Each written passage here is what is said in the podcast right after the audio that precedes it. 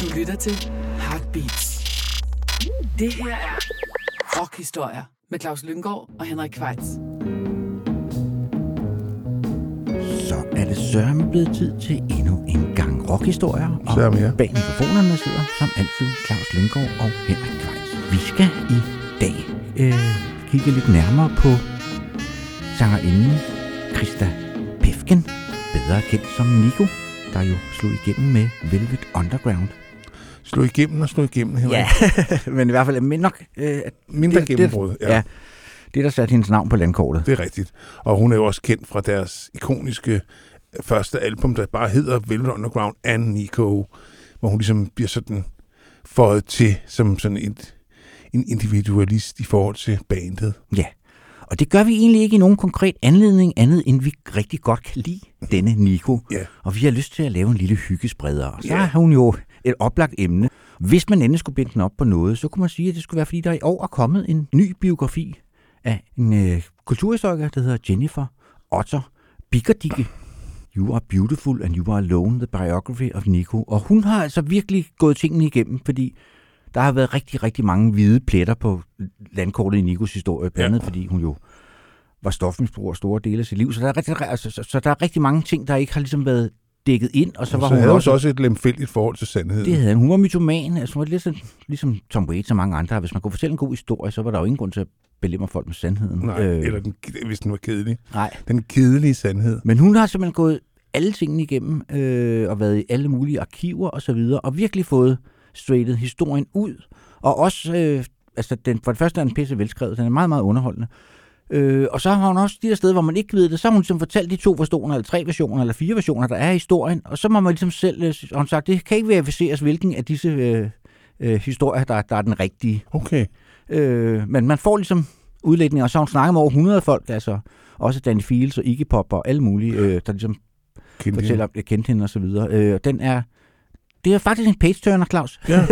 Jamen, jeg, jeg har jo så ikke fået læ- læst den, Henrik. Nej. Øh, jeg læste i sin tid øh, Richard Witts øh, biografi, som han skrev tilbage i 93. Øh, den, der hedder Nico, The Life and Lies of an Icon. Men jeg, problemet med den var, at man ikke havde indtryk af, at han brød sig særlig meget om hende. Nej, Og det gjorde sådan lidt, at man fik ligesom øh, Victor Bockris' Lou Reed biografi. Hvorfor skrive en bog om en person, som man grundlæggende ikke bryder sig om? ja. Det er heller ikke noget ubetinget øh, flatterende portræt. Nej, Det det ikke øh, her, men hun har helt klart sympati for sin karakter, og prøver også ligesom at hende som kunstner, og ikke kun fortælle historien gennem alle de der skrækkelige misbrugshistorier. yes, og plus alle de der mænd, som tit har fyldt rigtig meget i historien, det er også fordi, hun har jo været sammen med en Ja. række celebre personligheder, det kommer vi også ind på, øh, men ligesom prøver at repræsentere hende som, som kunstner, og, og hendes store traume var måske, at hun aldrig blev taget alvorligt som kunstner, synes hun selv. Ja, det, det gjorde hun jo i 80'erne, vil Ja. jeg så påstå. Ja, der kom, fik hun ligesom... Øh, Der blev hun rehabiliteret, ja. ikke? Men øh, vi synes vi, vi skal høre hendes debutsingle fra 1965, Henrik I'm Not Saying, som der var hun jo 27 år gammel, da hun udsendte sin første single i på et pladselskab, der hedder Immediate, som er blevet startet af den tidligere Rolling Stones manager Andrew Luke Oldham. Jeg var stadigvæk deres manager på det her tidspunkt. Ja, og det var jo så fordi hun på det tidspunkt, altså grund til at de kom i kontakt, var fordi hun havde en affære med Brian Jones. Ja. de- Jamen, der findes jo også nogle berømte fotos fra The Monterey Pop Festival, ja. hvor Og på det her tidspunkt, syv, der har hun så også allerede haft en affære med Bob Dylan, Ja. som havde skrevet I'll Keep It With Mine til hende. påstår, påstod hun. Øh, ja, og det kan så også verificeres, fordi hun har, da hun kommer og skal indspille den her single, kommer hun faktisk med I'll Keep It With Mine. Okay. og vil have den indspillet, men Andrew Oldham siger, at vi skal hellere spille den her Gordon Lightfoot-sang. Ja, og inden vi fortaber os i alt for meget, fordi man kan sige, Nico fik en hård start på livet, og så gik det nærmest ned ad bakke. Ja. Øh, men lad os øh, høre.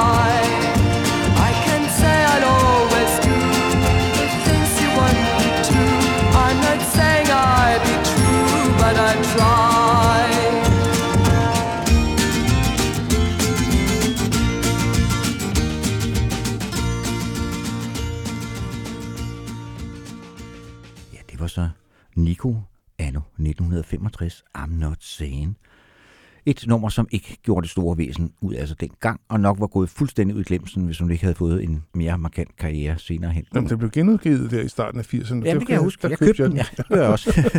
Selvfølgelig. Selvfølgelig gjorde vi det. Ja, nå, men lad os gå tilbage til, helt tilbage til begyndelsen. Ja. Vi skal tilbage til 1938. Vi skal til Køl, hvor hun bliver født. Øh, denne Christa Pefken, også nogen af Nico. Hendes far er øh, bryggeriarving, øh, Willem Pefken, og så han møder kvinden Grete, som på det tidspunkt, hvor de møder hinanden, er gift, og det er jo aldrig nogen øh, særlig god start på noget som helst, og slet ikke i 1900, det er 30'erne, øh, 37'erne, når de har mødt hinanden, hvad hedder det, hans familie slår hånden af ham, så de har ikke særlig mange penge, for at sige det mildt. Han bliver indkaldt til krigen, der udbryder som bekendt en lille Ja, krig han bliver en del af værnemagten, ja. øh, og dør i krigen. Ja. Ja. Så hun har aldrig nogensinde kendt sin far. Der er sådan mange historier om, hvordan han døde, om han bare døde i krigen, og der er også nogen, der siger, at han faktisk blev, blev henrettet af en officer, fordi han blev skudt i hovedet, og så var han ligesom sådan en klods om benet for den der enhed, han skulle med, så skød de ham bare. ja. Øhm, Jamen, der er mange historier, Ja. og ingen af dem kan rigtig verificeres, men fakta er, at han døde Ja. i starten af krigen faktisk. Han var kun tre år, tror jeg, da han døde, Ja. så det har vel været i 41. Ja, og han er bænkaldt i 1940, så hun har, hun har aldrig kendt sin far. Hun har ikke nogen erindring om. Og de som sagt flytter Køln, de flytter til Berlin, og det er så ikke noget skidesmart sted at befinde sig der, da krigen bryder ud. Hende og moren flytter ud til, hvad hedder det, bedsteforældrene i øh, Spreewald, som er sådan et skovområde uden for Berlin, hvor hun vokser op under krigen. Øh, og der er sådan en beretning om, hun simpelthen ser, øh, altså hun kunne stå derfra og se Berlin blive bombet, altså langt væk, og de bor lige ude til jernbanen, der kommer sådan alle mulige øh, tog forbi med blandet jødiske øh, fanger, der skal til koncentrationslejre og sådan noget, så det er sådan en rimelig sådan voldsom start på livet. Hun- Og da krigen så slutter, så flytter de tilbage til Berlin, og Berlin lige efter krigen har ikke været noget rart sted, for en, ja, hun har så været syv år på det her tidspunkt. Ikke? Altså det har jo været bombetomt, Ja. ja. øh, stort set, og der var, altså, der lå bogstaveligt talt lige i gaderne, og øh, de engelske, amerikanske, russiske soldater skulle heller ikke have været sådan de bedste øh, Nej, så ikke flinke. flinke var folk over for lokalbefolkningen. Hun påstår senere, hun blev øh, voldtaget af en amerikansk soldat, hun var 13 år. Det har Biggerdigge, hende, biografen, og folk prøvet at undersøge og ikke kunne verificere det, men hun ikke kunne, kunne afkræfte, kan man sige. Nej. Øh, og det var sådan en historie, hun blev ved med at fastholde hele Ja, hun livet. Og, påstod, at det var en sort amerikansk Ja. soldat, og hun, hun havde det, ja, et problematisk forhold til sorte. ja, faren var død, så hun voksede op alene der med sin mor, og de var meget, meget fattige. Ja. Moren var syerske, men Nico havde så den fordel, kan man sige, hun så ret godt ud. Ja. Øh, hun, var, hun havde gode gener, Ja. øh, som man siger. Gode kindben. Ja. ja. Og det øh, altså, valgte hun simpelthen at altså, udnytte på den måde. Hun ligesom begyndte, da hun nåede den alder, og øh, gå ind i de der øh, KDV og hvad det hedder, de der fine steder, og simpelthen bare altså, gå rundt og få håb, der var nogen, der lagde mærke til, at hun var en flot pige. Og det var der så nogen, der gjorde. Så hun blev først model, der var meget berømt designer i KDV, som i stedet for at bruge mannequiner, så brugte han faktisk levende øh, ja, kvinder. Øh, og der bliver hun så opdaget af en fotograf, og allerede som 16-årig flytter hun til Paris Ja. og bliver fotomodel. Ja, hvor hun jo bor resten af tiden ud. Ja, og, øh, jeg hedder, ja, ja, og bliver en ret højt profileret fotomodel. Ja, men altså, hun er jo alle de der hotte blade. Hun er jo høj. Hun er faktisk næsten 1,80, ikke? Jo, Jeg mødte hende, hun var en, hun var en ordentlig maskine, og øh, så hun farvede sit hår blondt. Øh, hun var jo ikke blondine, hun var brunette. Ja. Men øh, hun var striking, og der findes faktisk rigtig mange billeder fra den tid af hende, hvis man går ud og søger øh, på nettet, øh, hvor man kan se, at hun, jamen, hun ligner jo sådan en... hun var en flot dame, og det er meget sjovt, når man læser Biggerdickes biografi, så alle, der møder Nico der de første, ja, indtil det går galt, lad os sige det sådan, Ja. hvad hedder det, snakker om, hvor, altså, hvor helt fantastisk smuk hun var. Altså, sådan, hun, hun var sådan en, når hun gik ind i et rum, så bum, Ja. så fik hun al opmærksomheden. Ja, men der var, hun, hun tiltrak jo så også en berømt italiensk instruktørs opmærksomhed ved sit blotte tilstedeværelse, nemlig Federico Fellini, som jo så tager hende med, hun får en birolle i uh, La Dolce, Dolce Vita, Ja, som i hun, hun 1960. ovenikøbet spiller sig selv. Ja. Hun dukker også Ja. ja. op i en fransk film i starten af 60'erne, der hedder Striptease, hvor hun jo også synger en sang faktisk, som vi så støder rigtig mange, mange år senere. Ja, den ligger derude, som gylder den på YouTube. Det er jo demoversionen af titelsangen til den film Striptease, hvor hun spiller hovedrollen, som jeg så ikke har set, men den har Biggerdikke, øh, og, og det er åbenbart være en ret god film, Okay. hvor hun spiller en stripper, som, som, som bliver holdt af en mand, men øhm, ender med at give ham fingeren og gå. Der bliver det jo Juliette Greco, der synger den version, ja. Som, som ligesom vi kender den. Ja, ja, det var ja. Serge Gainsbourg, der skrev den, Ja. og han var jo fast leverandør til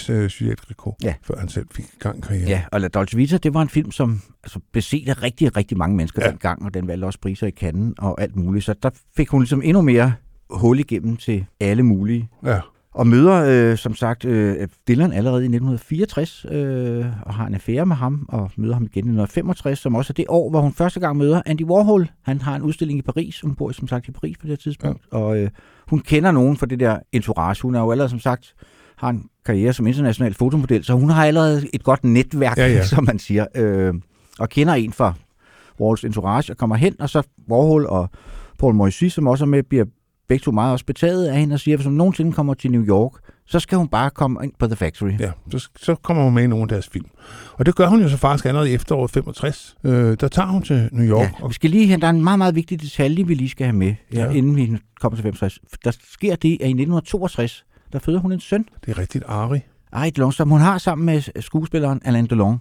Selvom han altså nægter faderskabet. Ja, og det gør han hele sit liv igennem. Øh, selvom, altså, hvis man ser billeder af de der to, så er man ikke i tvivl om, at han er faren. Og der sker jo også det senere hen, uden at gå for meget ind i det, at Nico jo får den her karriere som, som model, og senere skuespiller, og senere sangerinde og så videre, som gør det lidt mere problematisk at have et lille barn øh, omkring. Så først overleder hun det til moren, som hun har installeret på Ibiza, øh, men moren bliver psykisk syg, øh, og har øvrigt også Parkinson, så hun er ikke særlig øh, god til at være Nej. bedstemor, eller skal til at passe sig det lille barn, som man siger. Øh, altså, altså, tit var han bare låst inde på sit værelse nærmest flere dage i træk, og så videre. Nej, nej, nej. Ja. Øh, ret vild historie, som der også er beskrevet i Biggerly. Og der sker jo så det, at Alain Delons forældre faktisk adopterer Ari.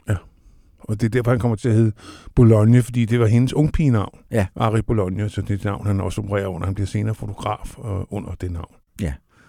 Og i starten af hans første del over hans liv, så har hun, har hun ham fast tit. Hun kommer tit, synes jeg, de der bedsteforældre siger, at de tog hende ligesom til sig, men så en gang imellem, så dukkede Nico op og bankede på døren og sagde, nu tager jeg min søn, og så tog hun ham med et eller andet sted, Ja, ja, men der er nogle billeder fra. The Factory, hvor han, Ja. ja. han tutter rundt, ikke? Men på et eller andet tidspunkt, så får de ligesom Sat en stopper for det. Ja, sat til ham for det, fordi han skal ligesom passe sin skole og øh, så videre. Så hun havde en, en lidt, lidt, kan vi godt sige, svær start på livet. Ja. Og altså også, når man læser det Bigger Dickes biografi, Alain Delon, han fremstår ikke som noget sympatisk væsen. Det tror jeg ikke, det tror jeg ikke, han var. Nej, og han blev som sagt, selvom hans forældre altså adopterer den der skide søn der, eller, så nægter han hele livet igennem, at det er hans søn.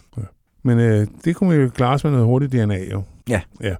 Men øh, i efteråret 65, så flytter Nico så til New York, hvor hun så opsøger øh, Warhol og kommer med i to film, som ham og Paul Moissy laver. En, der hedder The Closet, og en, der hedder Salvador Dali.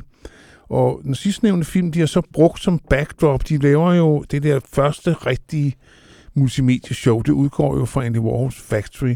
Det der som kendt som Exploding Plastic Inevitable. Det kan man høre lidt mere om i vores program om Velvet Underground. Det kan man høre en del mere om. Ja. Øh, og der bliver hun jo en central figur, fordi hun bliver jo en... Warhol har det der med, at han ligesom udnævner superstars. Ja. Øh, altså folk, han ligesom synes ikke er, men i hvert fald burde være superstjerner. Øh, og der bliver Nico en af dem. Og hun bliver en del af det der Exploding Plastic Inevitable, øh, og skal jo så også kæde sammen med den der gruppe, som spiller der, det såkaldte Velvet Underground. Og han, ham og Paul Morrissey, det er faktisk især Paul Morrissey, kan man forstå på bogen her, øh, som insisterer på, at hun skal være en del af Velvet Underground. Ja, og det er lidt problematisk, fordi at de har ikke lyst til at have hende med, og Velvet Underground består jo af folk som Lou Reed, John Cale, Sterling Morrison og Mo Tucker. Mo Tucker var så også en af de pionerer inden for sådan kvindelige tromslærer.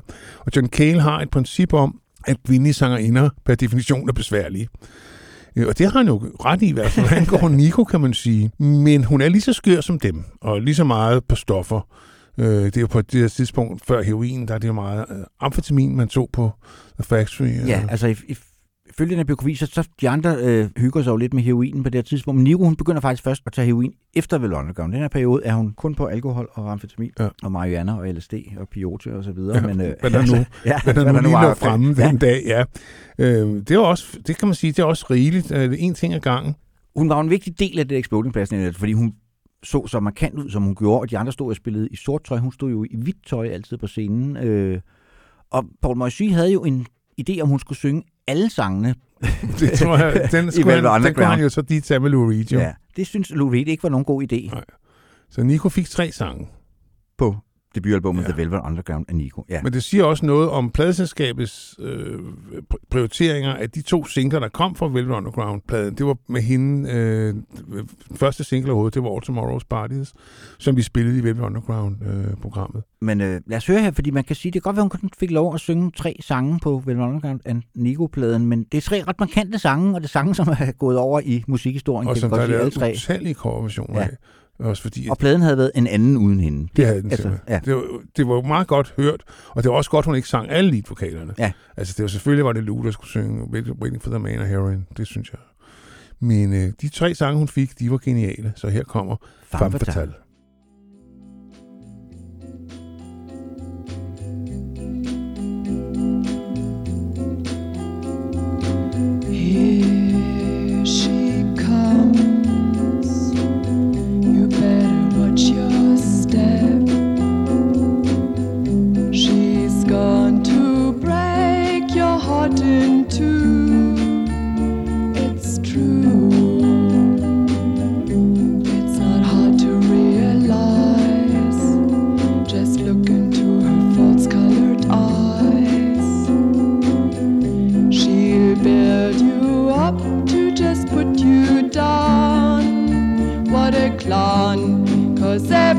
Everybody knows the things she does to please. She's just a little tease.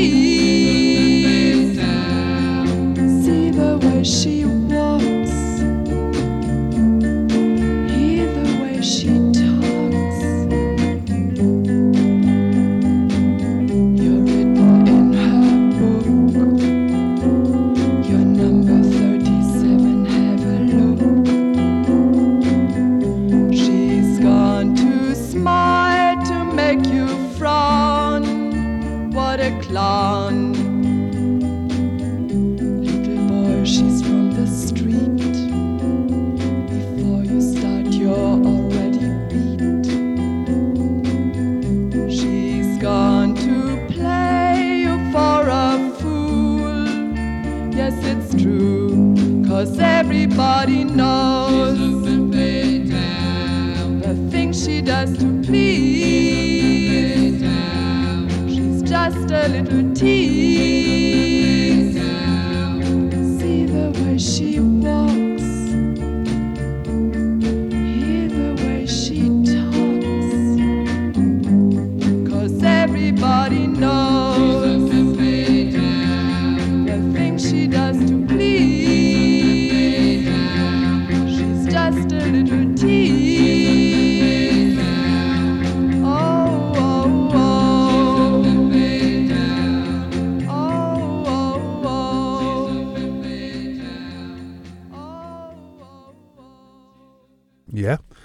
Femme Fatale, en vaskeægte klassiker.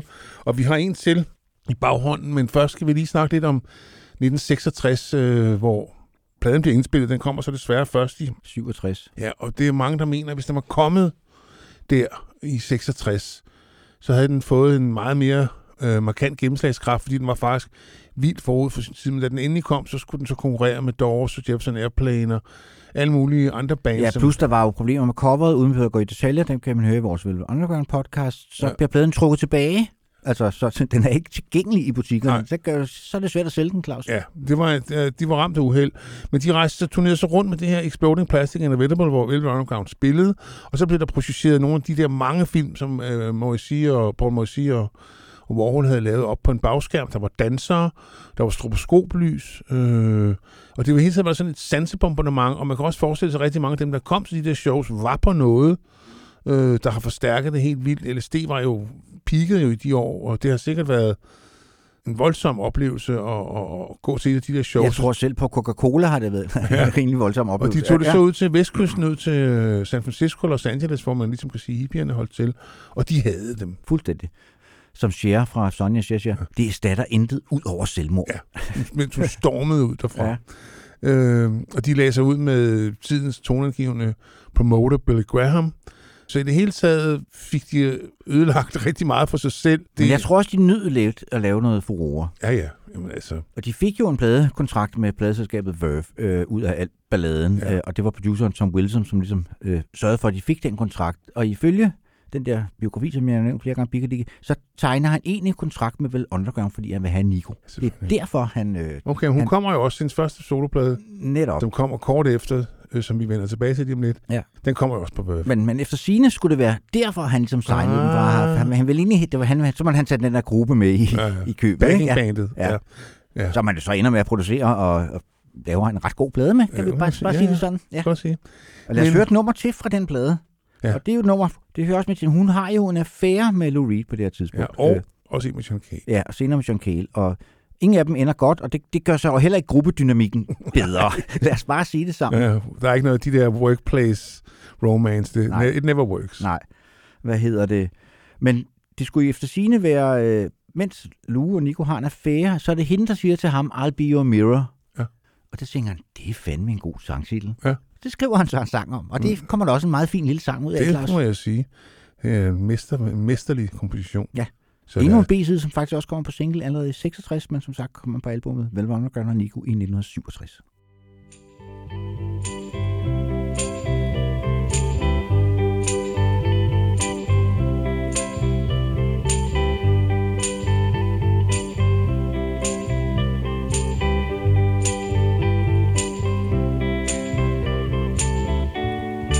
I be your mirror, reflect what you are.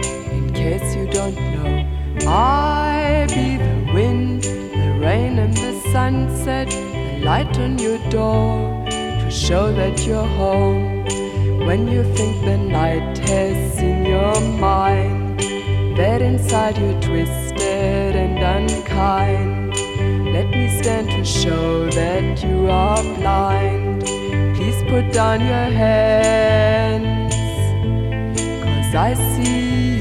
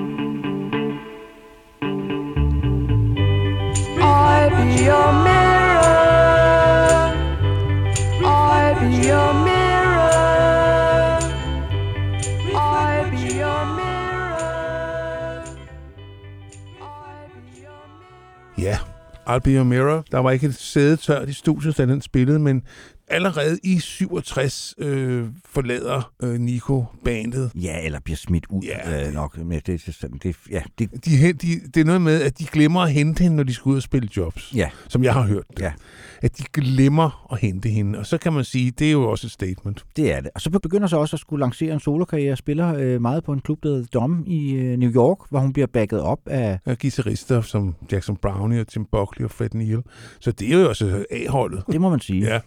Og Jackson indleder Brown, så- som kun er indleder så- 17 år på ja, det her tidspunkt. indleder så en affære med hende ja. også, øh, og ender faktisk med at skrive øh, nogle sange til hendes debutalbum, Ja. ja. Chelsea Girls, som er opkaldt efter filmen Chelsea Girls. Øh, men øh, den sang, som, og som måske er hans berømteste sang i virkeligheden, selvom han jo har skrevet utrolig mange, øh, det, er en af, det er den sang, der hedder These Days, som er en, altså, man kan slet ikke forstå, en 17-årig kan skrive så... Han skulle efter sine kun have været 16, da han skrev den. Ja, det er vildt. Ja, ja.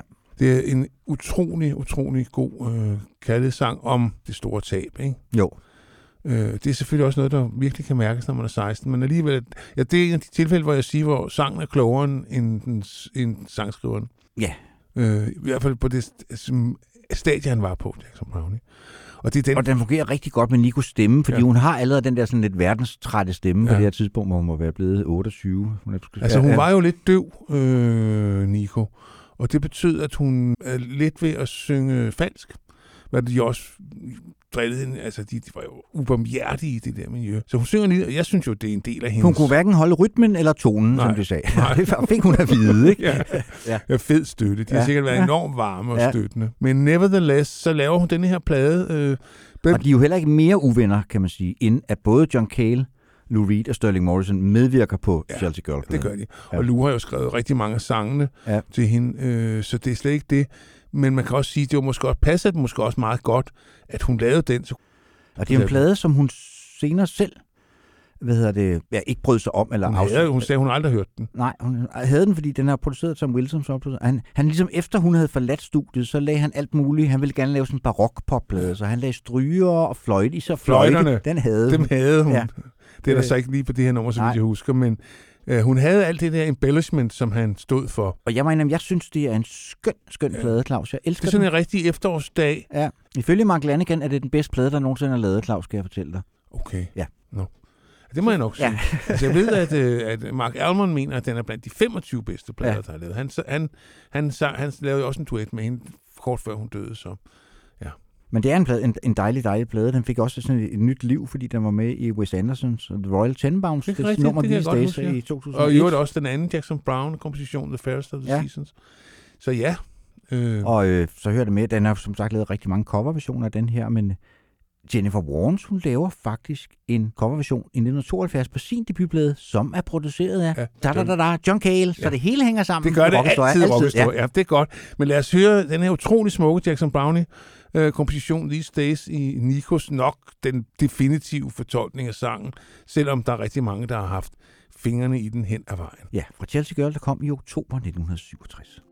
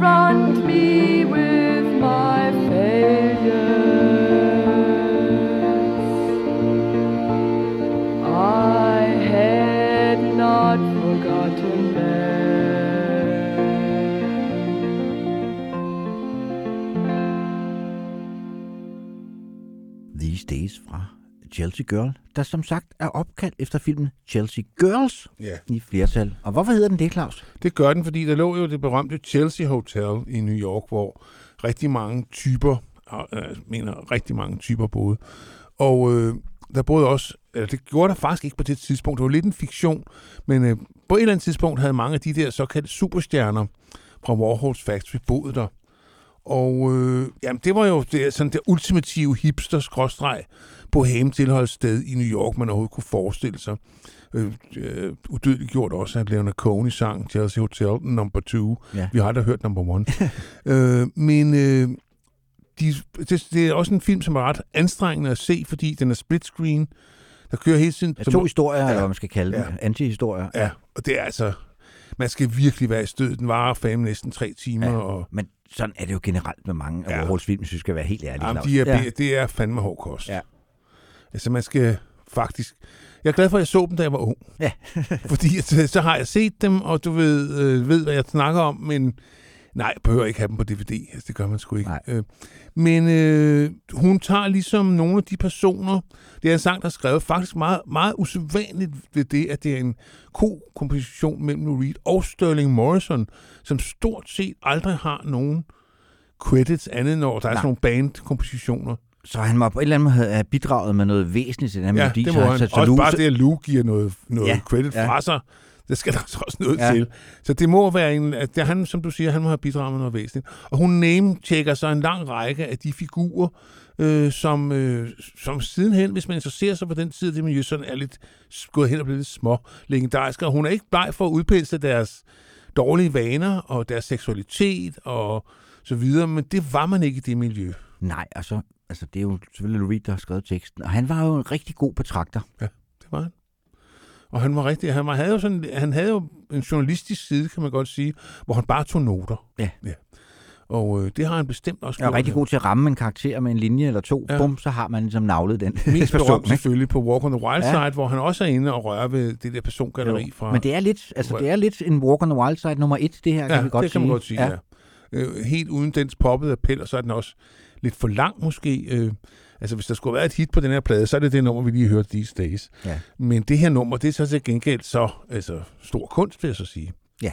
Og øh, ja, Ja, lad os, bare, lad os bare kaste os ud i den, Claus.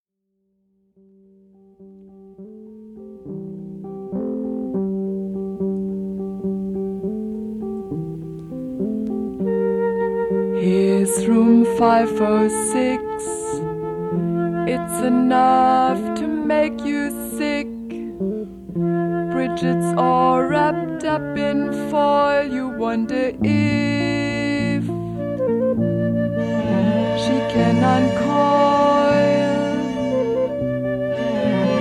Here they come now. See them run now. Here they come now. Chelsea girls.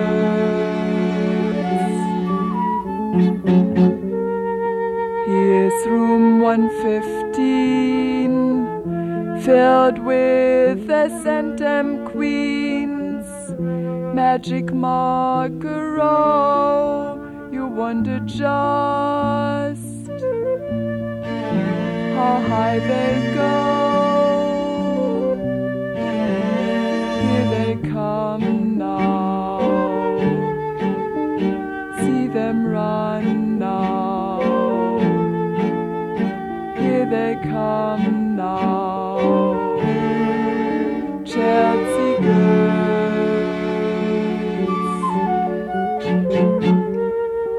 Here's Pope dear Undine.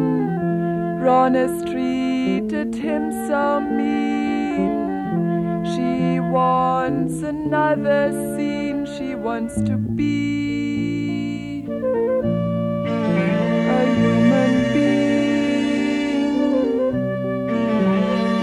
they come now. See them run now.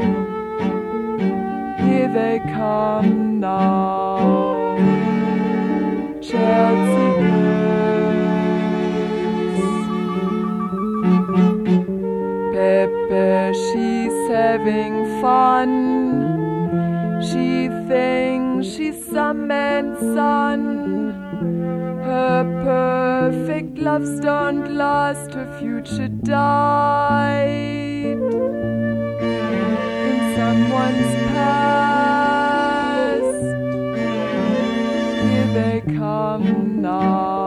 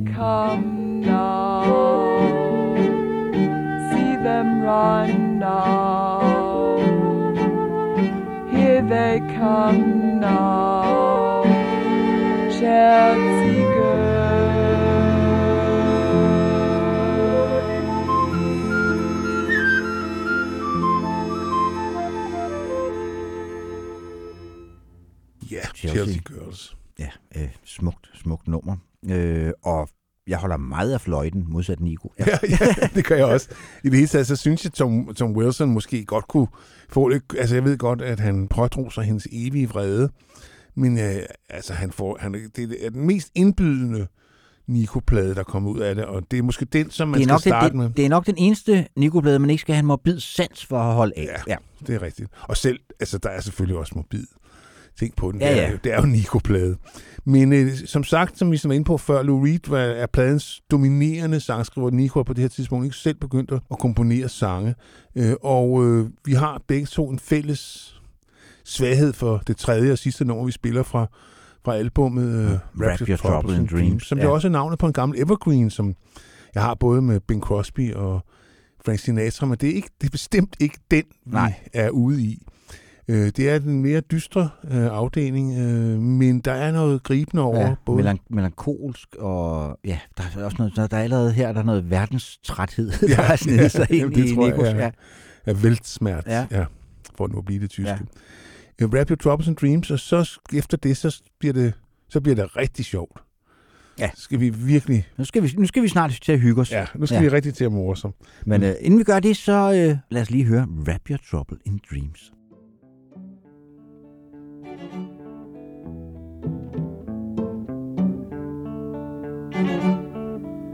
Wrap your troubles in dreams. Send them all away. Put them in a bottle and across the seas they'd stay.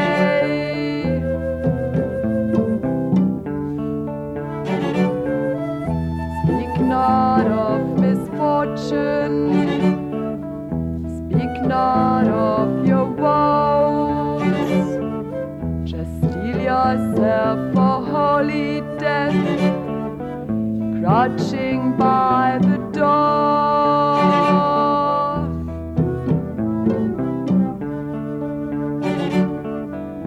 Writhe and sway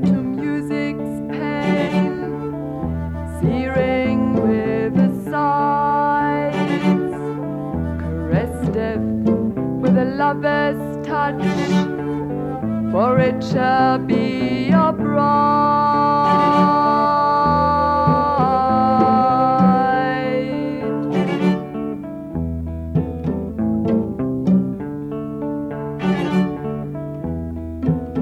Wrap your troubles and dreams, send them all away. Them in a bottle and across the seas they'd stay.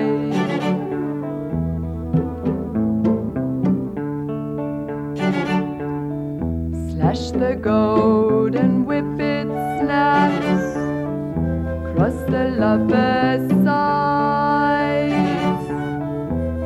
The earth trembles without remorse preparing for to die.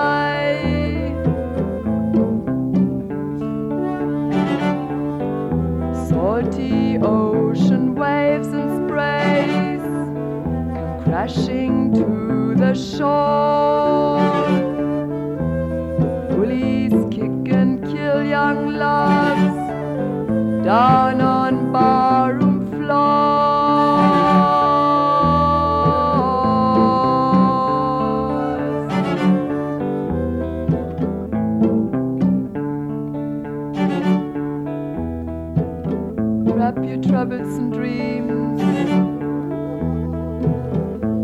them all away. Put them in a bottle and across the seas they'll stay.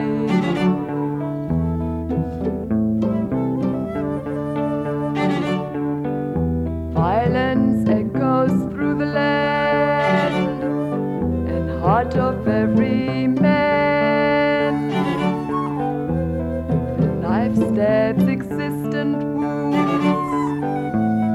us runs through Meditaire.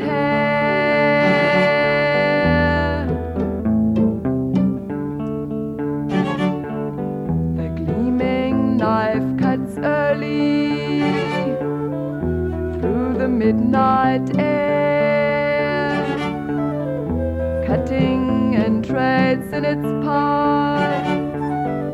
Blood runs without care.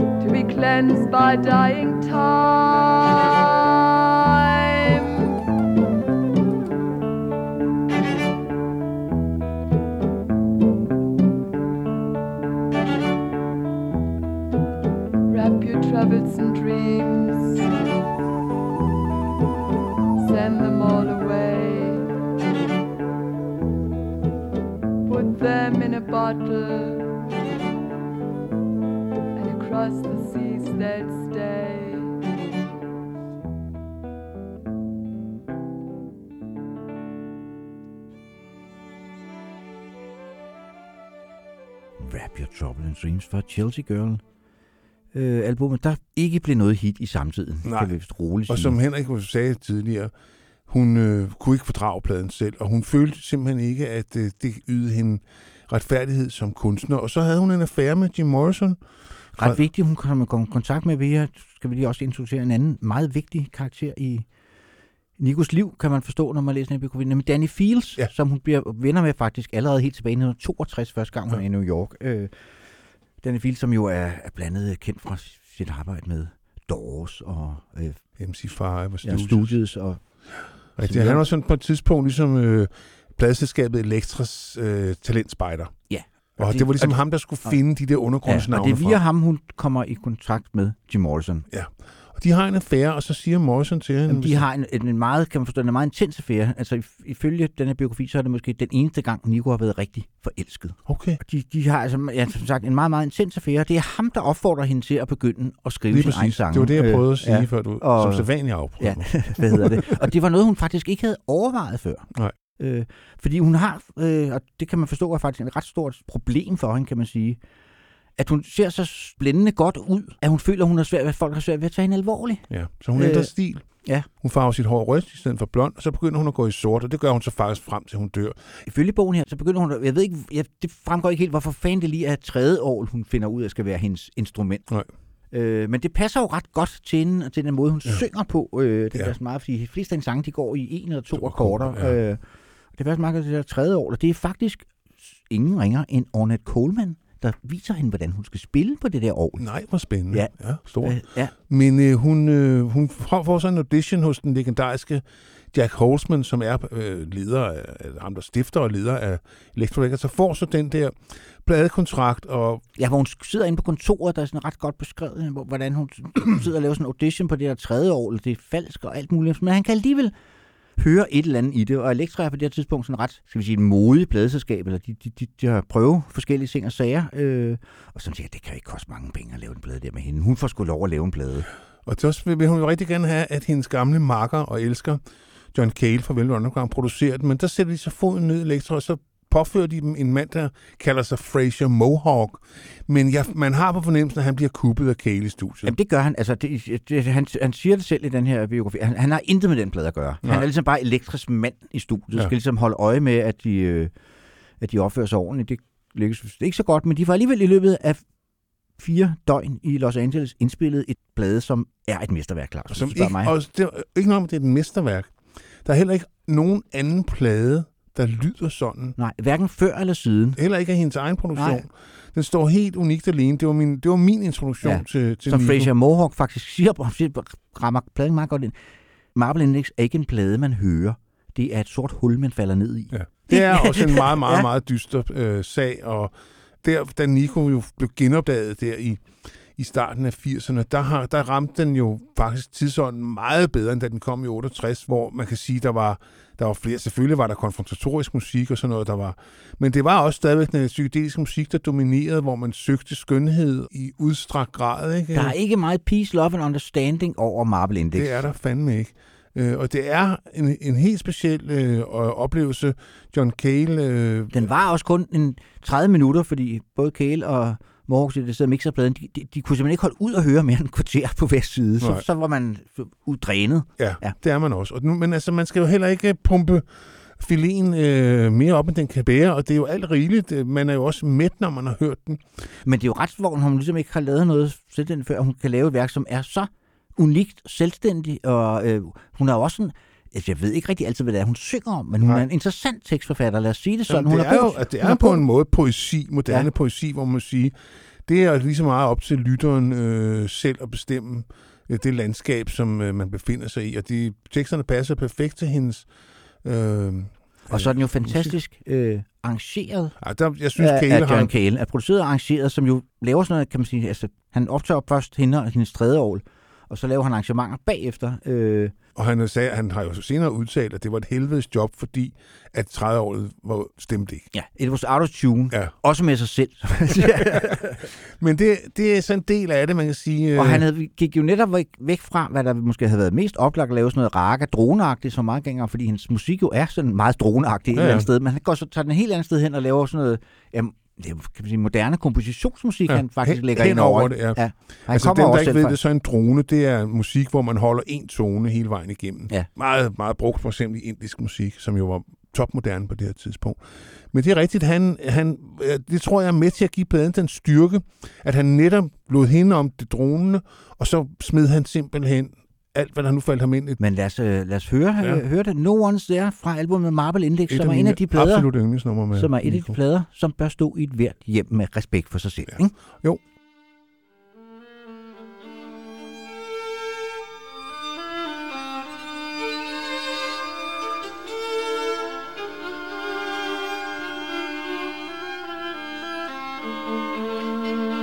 across from behind my window screen. Dancing down the scene in a crucial parody. Evening is dancing down the scene. He is calling and throwing his arms up in the air. No one is there.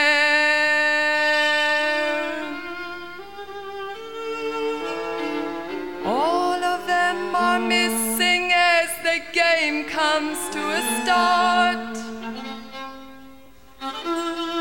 No one is there.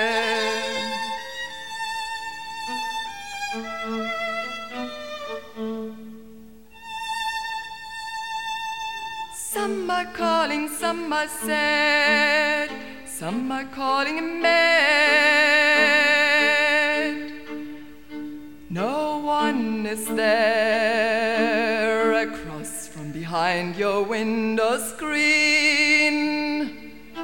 Evening is dancing down the scene.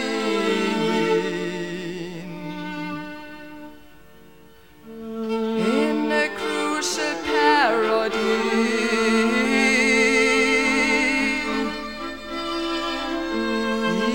Dancing down the sea.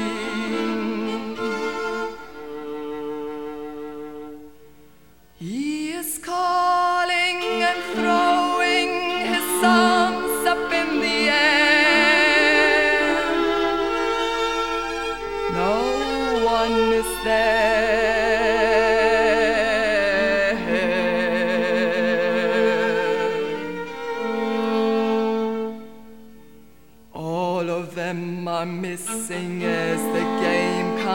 to start. No one is there.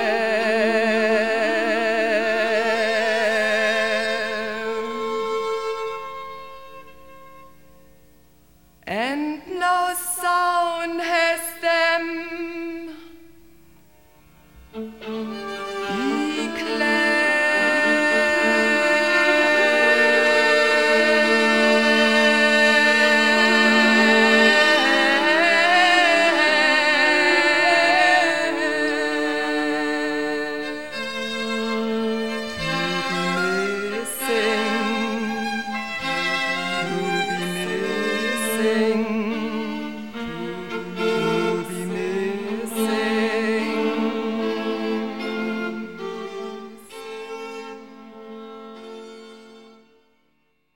så er vi jo ligesom i gang, Henrik, må man sige. Nu er det dømt Nico Ja. time for Yes. serious. Så nu er det nu du skal slukke for din radio, hvis du er sådan en, der gerne vil ud og danse. Ja, Ja, eller høre munter musik, eller det værste, som Henrik ved, glad musik. Ja. Øh, men du skrev jo faktisk her for nylig noget om, at der var noget musik, man risikerede at blive i godt humør af, så Ja. du har alligevel, ja, ja, ja. du kan godt, du kan godt gå lidt til den lyse side en gang imellem, Henrik. Yes. Ja. Men det var også det, det, det var musik, som, som var glad, men det var også, var også lidt trist. Men det kan man også godt Ja. blive glad af. Ja. Jo, men altså, jeg kan, øh, hurtig musik, der går i mål, det er fantastisk. Ja. Det elsker jeg. Men vi skal høre endnu et nummer fra mesterværket, og det er det nummer, der hedder Frozen Mornings.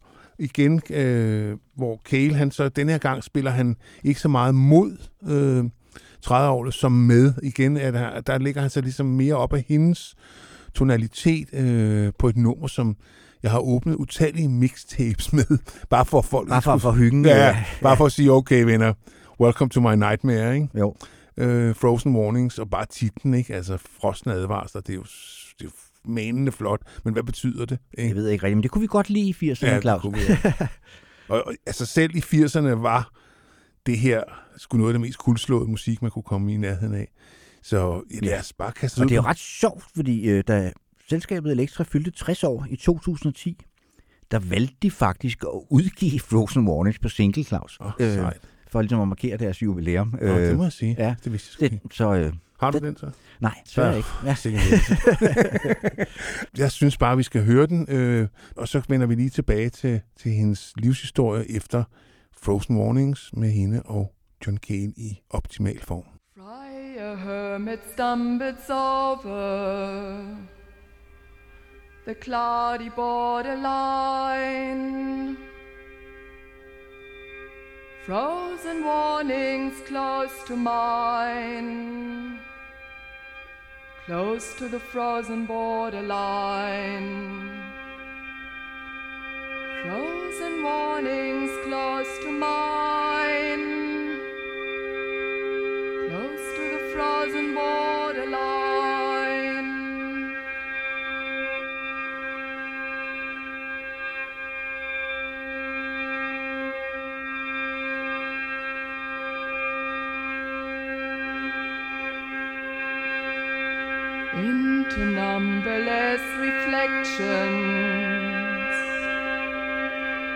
Rises a smile from your eyes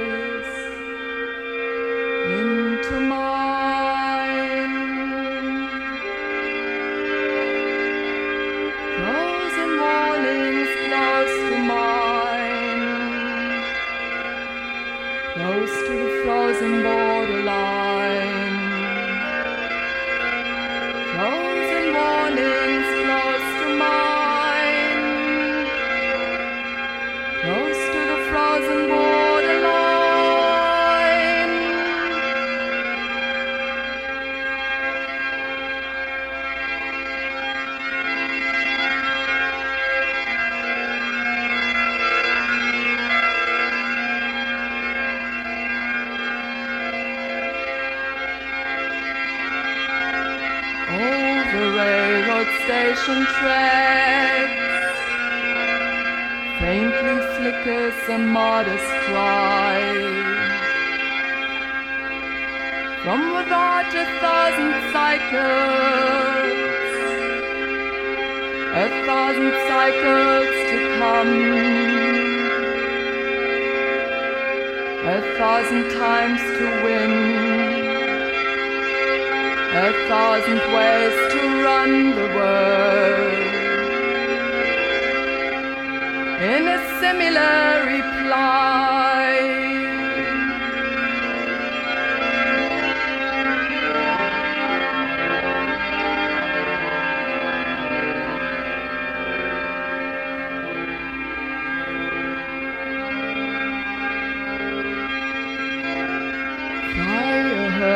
hermit stumbles over the cloudy borderline. Frozen warnings close to mine,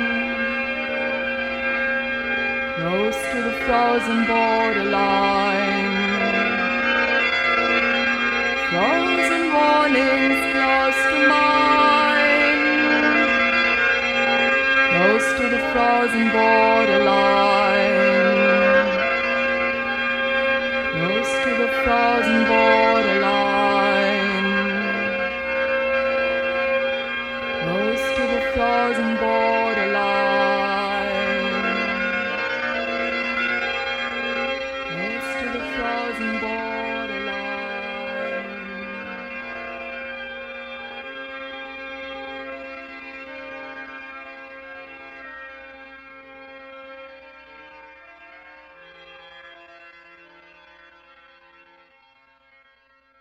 Der må man jo sige, at Kale ikke kan modstå fristelsen til også at drone lidt, Henrik, Nej. På sin bratsch. Og øh, ja, det er jo også noget, der dejligt sker i nerverne, ikke? Jo. Men jeg hvis- synes, vi skal have endnu et nummer fra Marble Index. Ja, og det er så det klimaks, altså det sidste nummer på side 2, som er noget af det uhyggeligste musik, hun indspiller, synes jeg. Det er jo næsten sådan en, en vivlstrøm, man bliver suget ned i. Øh, nu snakker du om et sort hul, ikke? Jo. Men her er det ligesom sådan en vivlstrøm, der tager en med ned. Og øh, igen kan man sige, altså vi er helt, helt derude, hvor, hvor der er is og sne overalt, og ikke en fugl, der synger. Nej, og der er i, bliver jo, den kommer i 68, den her plade. I 1969 bliver der faktisk lavet sådan en, en video til det her nummer. Ja, det er Øh. rigtigt af en, en, en instruktør, der hed François de, Yes. de Mon, På det han? tidspunkt er hun så blevet, hvad hedder det, har hun jo farvet sit hår øh, Rødt. rødt, Ja. hænderfarvet. Og det gør hun jo altså helt bevidst, fordi hun simpelthen altså, begynder at, at klæde sig sådan noget sort, lidt uformeligt tøj, kan vi godt Ja, sige, og sådan noget, fordi hun simpelthen ikke vil betragtes som et Sexobjekt. sexobjekt eller Ja. skønhedsideal, eller hvad Ja, det fanden er hun træt sige, af. ikke? Ja. Og øh, hun... Men Iggy Pop er med i den der video. Det er han jo, fordi hun efter indspilningen af Marvel Index, så hænger hun så stadigvæk ud med denne Danny Field, som har så skrevet kontrakt med et nyt lille rockorkester, der hedder The Studios. Og da de indspiller deres debutalbum i april 1969, der besøger hun dem i studiet længere ud, øh, fordi Danny Field inviterer hende op på sin. Og hun får en affære med Iggy Pop. Og de her fire gutter i studiet, som er virkelig hicks from the sticks, altså ude fra Trailer Park, Trailer Park scumbags ude fra Michigan, de bor så sammen i et hus, og der tager hun så med ikke hjem, og han fortæller selv i, i, i den meget underholdende selvbiografi egen i et morgen, at øh, at de andre kunne simpelthen ikke forstå, hvad hun lavede der, men som han sagde, hun lærte mig alt om moralsex, og det er jeg hende evigt taknemmelig for. Ja. Øh, og det, Og så lavede hun brune ris til dem hele ja. tiden. Ja. ja, det er rigtigt. Men det, det sjove ved den her video, det, den er så faktisk optaget uden for det. De bor jo sådan et, et, på en gammel bondegård. Ja, som de et kalder Funhouse, ikke? Som Funhouse, derfor kommer deres anden plade til at hedde det. Og der er den der instruktøren, som hun ligesom har lovet at lave den her video med, siger, øh, skal vi ikke lave den? Jo, men så er du nødt til at komme til Michigan. Michigan, øh, fordi der bor jeg lige nu. Så den er faktisk optaget på ja, altså en, en kartoffelmark. Ja, ja. ude foran, øh, Det kan man også i- godt se. Ja. Ja. Den ligger på YouTube. Ja. Ja. Øh, man kan gå ind og tjekke den ud, øh, og hun er, som Henrik siger, rigtig godt rødhåret i den. Ja. Øh, og ikke er også med, og er bare en stor dreng. Altså, ja, ja, malet helt kridhvid i ja, ansigtet. Jeg tror, ja. han er 22 eller sådan Ja, på det tidspunkt. 21, tror jeg faktisk, 21, hun er. ja. Ja. Og der er hun jo på det her tidspunkt, der er hun jo faktisk nærmest næsten 10 år ældre end ham. Ja. Øh, hun har jo det hele taget noget med unge mænd. Det har hun. Ja. Det, det må man sige. Øh, der er hende med i West. De kan godt lide ung kød. Ja. Fred med det. Yes. Evening of Light fra Marble Index.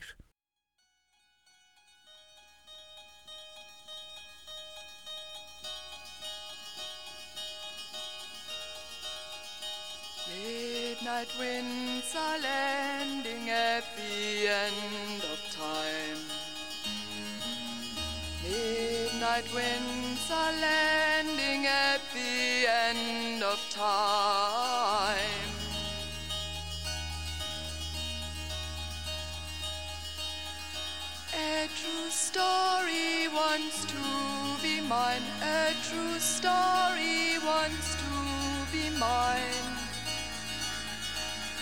Story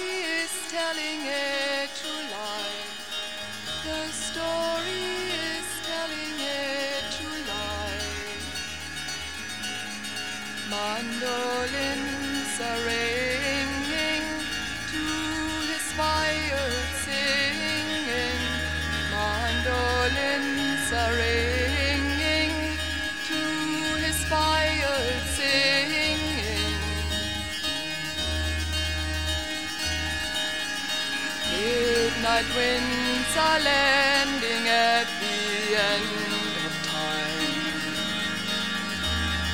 Midnight winds are landing at the end of time.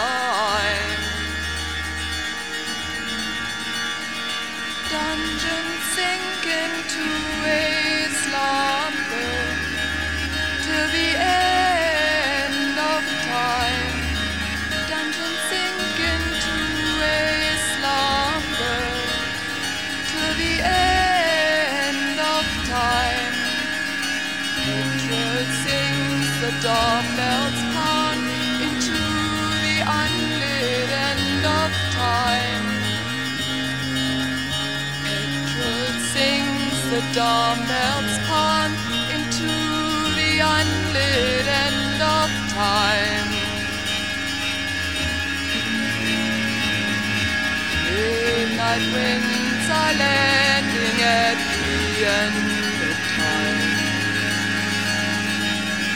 Midnight winds are landing at the end of time.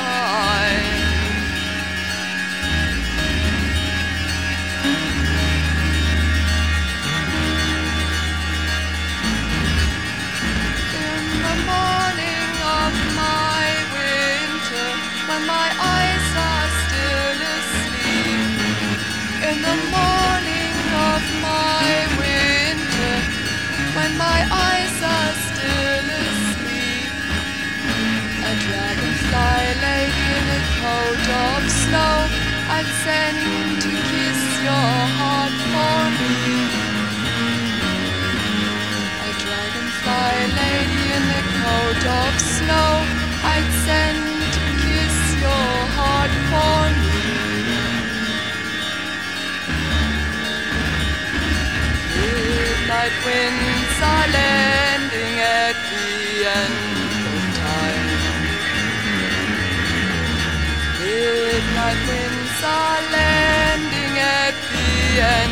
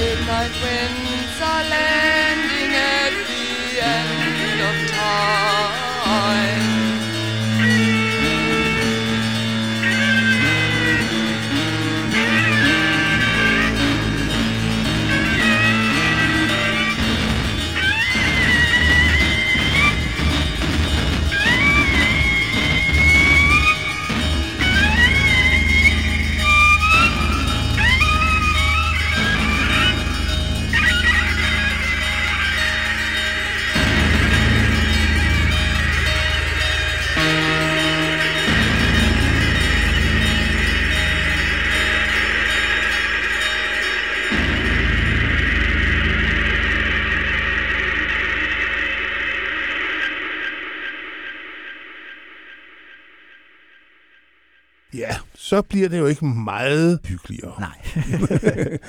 Men øh, Nikos tid i USA er ved at rende ud, i hvert fald for denne her omgang. I, på 1969, så kommer hun i kambolage med...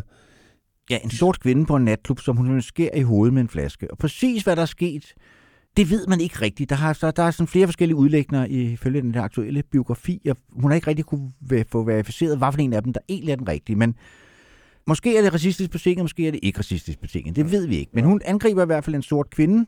Eller, vi ved heller ikke, hvordan tumulten opstår, vel? Jo, men altså, jeg ved præcis, hvad årsagen er, men man ved, at Nico slår hende i hovedet med en flaske, Okay. øh, så hun skal på skadestuen og sys øh, med ret mange sten og sådan noget. Så det er sådan rimelig alvorligt. Og Nico selv fortalt, at hun, hun var åbenbart del af The Black Panthers, den der kvinde. Det har man så ikke rigtig kunne få Verificeret. verificeret. Nej, hvad hedder det? Men hun bliver i hvert fald paranoid og tror, at de sorte panter er efter hende. Så hun flygter fra USA. Ja, så flytter hun til Paris, hvor hun så bor de næste mange år. Ja, kontrakten med Elektra hører også op. Ja. Øh, og det siger måske også noget om, hvilken karakter og hvordan hun nem hun har arbejdet sammen med osv. At hun på intet tidspunkt, Karin Lægen, laver to plader efterfølgende på samme pladeselskab. Nej, det gør hun ikke. så det er svært værk at få samlet. Ja. Men hun kommer til Europa, hvor hun kommer i kontakt med en, en filminstruktør, der hedder Philip Garel, og hun skriver en sang til en af hans film, Le Falconer, øh, Og han, han falder Ja, fuldstændig... hun har faktisk skrevet sangen først, fordi Falconer skriver hun faktisk, det er en sang til, øh, skrevet til Andy Warhol, da han bliver skudt af Valerie Solans. Okay, Øh, men det, hun, hun, hun giver den i hvert fald til øh, Philip Garrel, ja. så Ja. han bruger den i en film. Og han opdager så... og det er her, også skal jeg med til historien, det er her, det rigtig går galt. Ja. Fordi Philip Grell og hende, de ryger ned i et voldsomt heroinmisbrug sammen. Han får jo, han kommer åbenbart fra en rig familie, han får en lejlighed i Paris øh, af faren stillet til rådighed. Så, så her, der, der, der kan I bo. Ja, Vi fedt. starter med at smide alle møblerne ud, sluk for strømmen og øh, male væggen sorte. Nej, hvor det hyggeligt. Ja. Og der bor de faktisk næste 10 år og laver faktisk ikke meget andet end at øh, score heroin. Ja. Men før det sker, øh, og så sagde jeg, at det, han, laver, han laver syv film med hende. Ja. Så Altså, altså et eller andet får de lavet ind imellem, andet men, men, men det, det, altså. det, det, er det, I også ifølge øh, biografien, der, altså, det er det, deres liv er centreret om de ja. næste rigtig, rigtig mange år. Det er at få det næste fix, for sådan er det jo, hvis man er, Ja, ja, hvis man er junkie. Ikke? helt Ja. sikkert. Ja. Øh, og øh, hun får en øh, kontrakt med Reprise, den engelske afdeling af Reprise Records, Frank Sinatras det Ja, faktisk, det er som faktisk i kraft af Joe Boyd, Ja. som er ret vild med hende. Øh, ham, der også producerer Nick Drake og en Crave Fair- String Band. Fairport og- Convention, ja. Richard Thompson, ja. Ja. Yes. En god, Så- om, som er amerikaner, der på daværende tidspunkt er bosat i England. Pink Floyd er han jo også inde over øh, tidlig Pink Floyd og så videre. ja. Øh, ja. Men han er på det tidspunkt også tilbage til USA, så vidt jeg husker, hvor han skal være Warners mand øh, på filmmusik, så vidt jeg husker. Jeg læste ja, hans bog der. Ja, men ikke nu på det tidspunkt, fordi han producerer jo faktisk Desert George sammen med John Cale. Okay, De to producerer er det sammen. Ja. Det gør han, ja. Og det er ham, der så til gengæld får John Cale hyret ind på. Warner. For givet John Cale får jo en stilling på Warner, øh, som er en armand, som han har i nogle år. ja. Men øh, hun kommer så i studiet igen øh, og laver sin tredje øh, soloplade, Desert Shore, som igen øh, bærer meget voldsomt præg af John Cales bidrag. Øh, Det kan man sige. Det er jo ligesom en, altså, en opfølger til Marble Index. det er Marble Index Light. Ja, den er ikke helt så, den er ikke helt så hård en nyser, er den men, altså, men de fleste folk vil nok synes, den er... Den er temmelig Den- tung at danse med, ja. Men altså, den er, det er sådan en plade, som, som jeg nok oftere sætter på. Altså, selvom jeg i, i mit heart of hearts synes, at Marble Index er ubetalelig. Ja, mesterværk, hedder. ja. Så er det nok en plade, jeg hører oftere, fordi den er, som du siger, Den er ikke helt... den er ikke helt antagonistisk. Nej. Nej, det er den ikke. Og vi har også valgt uh, faktisk tre numre for den, eller to numre og en skitse, kan man godt sige. Ja. Øh. Vi starter med, med nummeret Janitor of Lunacy, som efter sine er skrevet til Brian Jones. Og øh, en næsten fast bestanddel af hendes koncertrepertoire Ja, i fordi, 80'erne. altså, det kan vi jo måske også komme ind på senere, men vi så hende jo rigtig, rigtig mange gange i 80'erne. Hun For der havde fire hun, gange i Danmark. Ja, der havde hun stadigvæk et voldsomt heroinmisbrug, og det var ligesom, hun solgte jo ikke så mange plader, lad os bare sige det. Så der var ligesom kun en måde at finansiere det på, det var ved bare at turnere og turnere og turnere. Ja, det var det. Ja. Øh, nu skal vi høre uh, Janitor of Lunacy, som så efter sine skulle handle om hendes forhold til Brian Jones.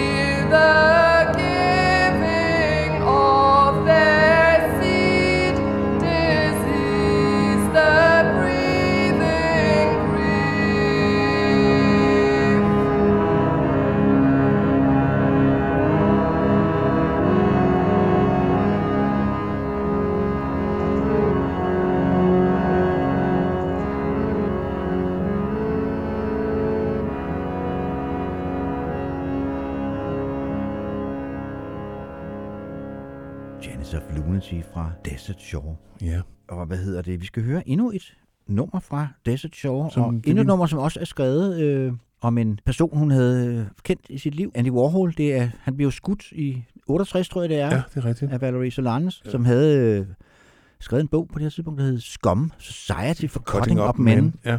Men så vil vi spille et nummer, som... The Falcon er, som sagt, øh, er... Altså, det skal man vide for at vide, Ja, ja. Det, at det handler om Andy Warhol. Eller, men er det, påstår, det påstår hun i hvert fald selv, at Ja. det var det, der inspirerede hende. Og så passer det jo nok. Ja. Ja. Det gør det. Hvem, hvis, altså, hvis hun ikke ved det, hvem ved det så? Det er rigtigt. Kommer her.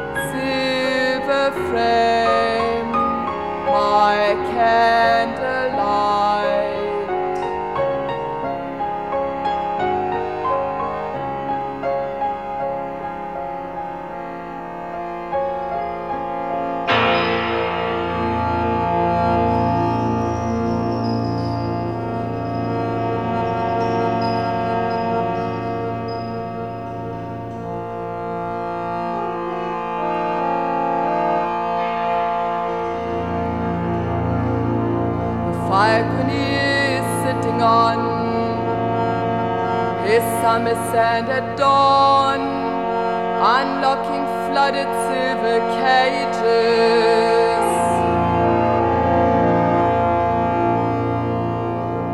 And with a silver dinner rise,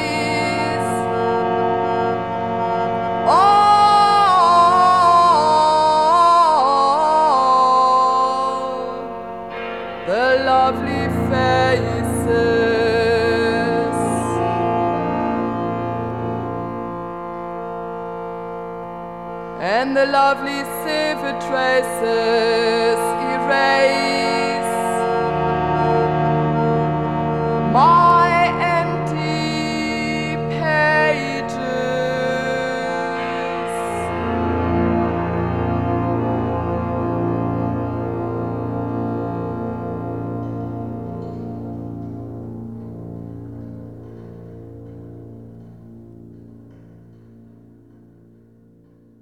Som man kan høre, er det lidt mere luftigt øh, produceret end, øh, end Marble Index, som Henrik rigtig sagde, mens musikken spillede. Det er nok Joe Boyds skyld, øh, Ja, at det ikke er helt så tungt. så tungt i det, ikke? Kate, Kate bliver holdt lidt i, i, i lidt strammere tøjler her, end, Ja. ja.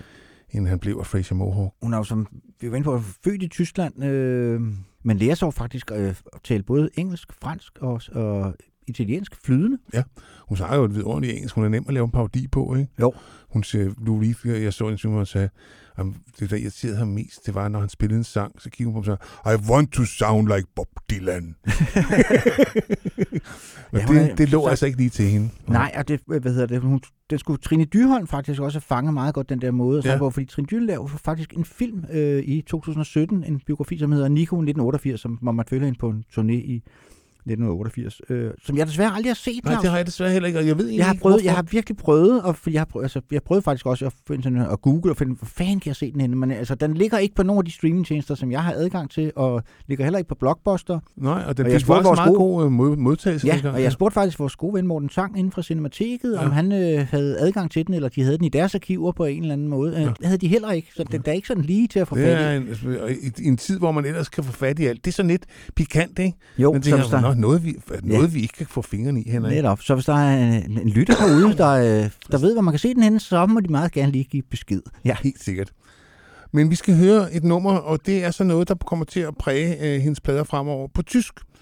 Hun øh, skriver en sang, der hedder Abschied. Den første sang, hun synger på sit hjemlands, jeg vil ikke kalde det vemodige, men øh, øh, malmfulde mål. Ja. Og øh, det gør hun så efterfølgende på næsten... Det er jo ikke et hjemland, hun sådan har vendt særlig meget tilbage til. Nej, det gør hun Øh. faktisk stort set aldrig. Øh, Tyskland, hun er, men hun, hun siger, hver gang hun tænker på Tyskland, så tænker hun på Berlin lige efter krigen. Ja.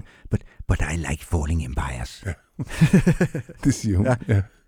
Og det må man jo sige, det var. Ja. Øh, Så vi skal høre Abschied, øh, hvor øh, aftens Helene, eller programmets Helene, giver den på sit eget sprog. Og det bliver det ikke mindre godt af, synes jeg. Nej. Bliver det heller ikke mere munter dag? Nej.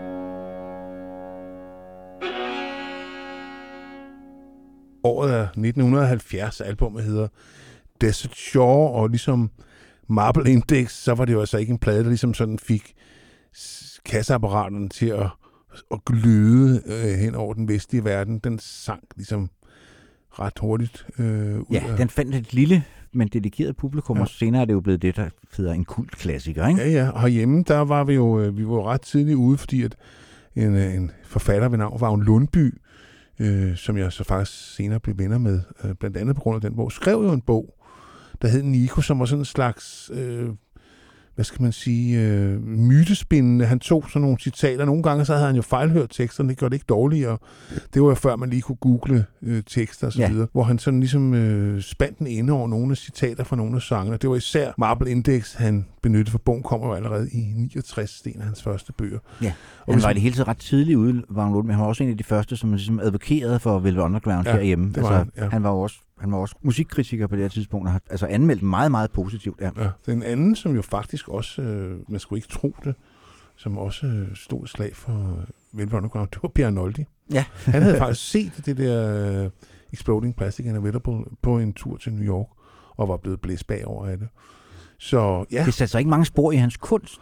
det er jo derfor, jeg ja. Synes, det er så Ja, sjovt, ikke? ja. At, øh, at han ligesom havde oplevet dem. Det er jo ikke mange Der er sådan en danskere. meget sjov anekdote. Der er sådan en bog, der hedder Der går aldrig mos på en ulesten, som jeg har nævnt i denne podcast før, som er sådan en samling af tidlig dansk musikkritik, som jeg har læst rigtig, rigtig mange gange. Øh, jeg gjorde stor effekt på mig, ja. da, jeg, da jeg var ung mand. Og den slutter ligesom af med, hvilke 25 plader man vil tage med i bunkeren, selvfølgelig.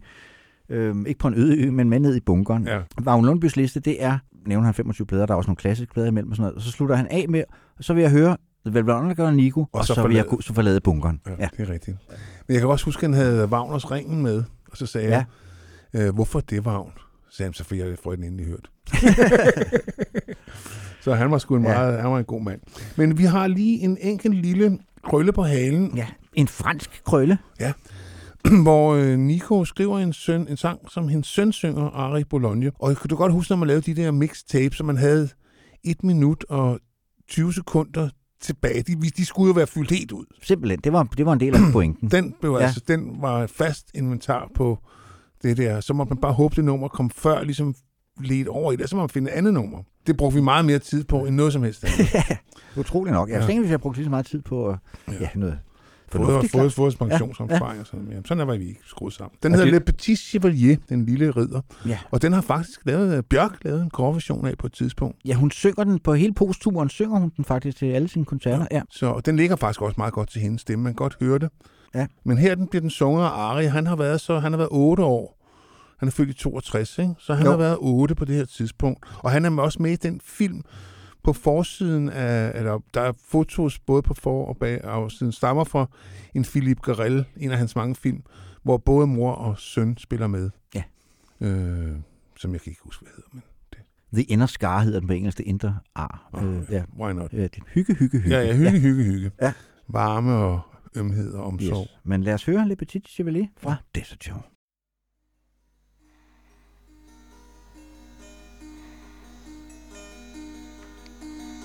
Je suis le petit chevalier avec le ciel dessus mes yeux.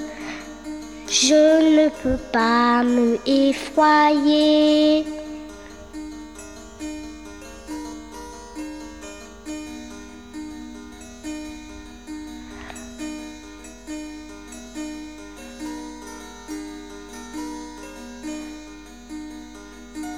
Je suis le petit chevalier avec la terre dessous mes pieds.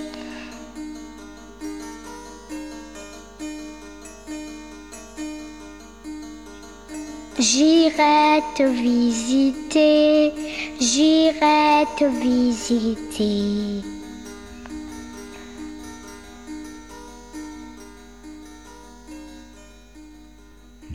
Chevalier fra Desert Shore. Der sker øh, også det efter øh, Desert Shore-pladen kommer, hendes mor Greta dør, som hun ikke har faktisk haft kontakt med i flere år. Hun har taget dog tilbage til begravelsen, og hun er jo faktisk også begravet sammen med sin mor i dag Ja, på Grønvald, ja.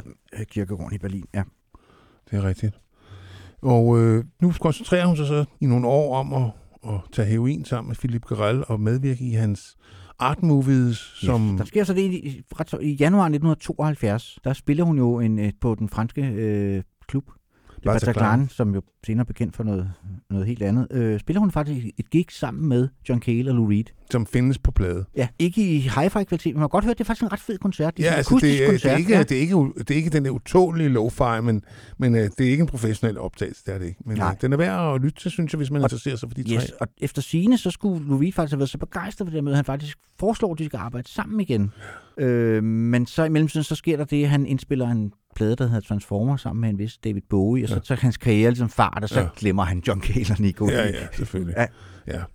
Han, altså, de var alle tre rigtig gode til at grave deres egen grav. Øh, hver gang det gik dem godt, så skulle de nok... Så, ja, jeg kan jo ikke sige, at det på noget tidspunkt gik Nico rigtig godt sådan kommercielt set. Men der går i hvert fald nogle år, før hun øh, kommer i studiet igen. Og, Ja, først skal man egentlig rigtig høre noget til hende igen. Det er jo, for hun spiller en koncert den 1. juli 1974, Ja.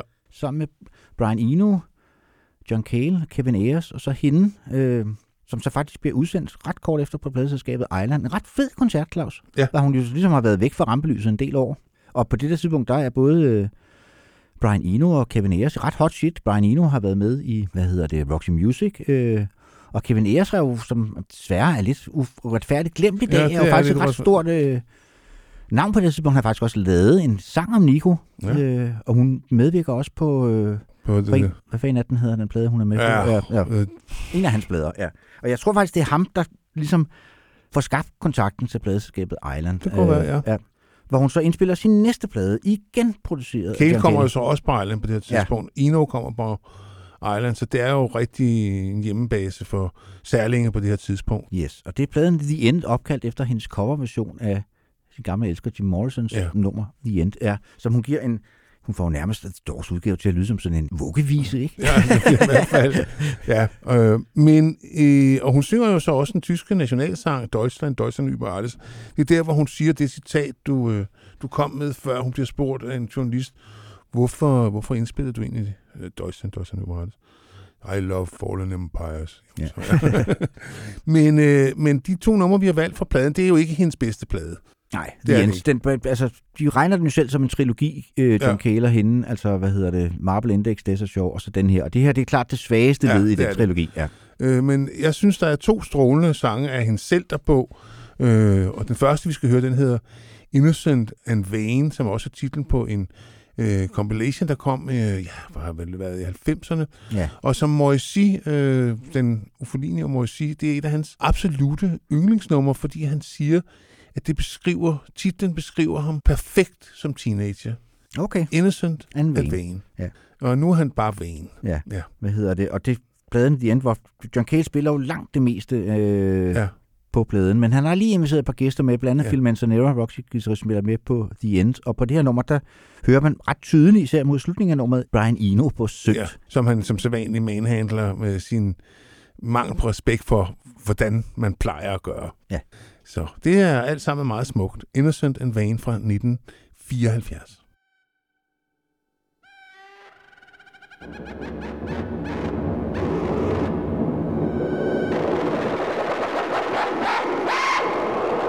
The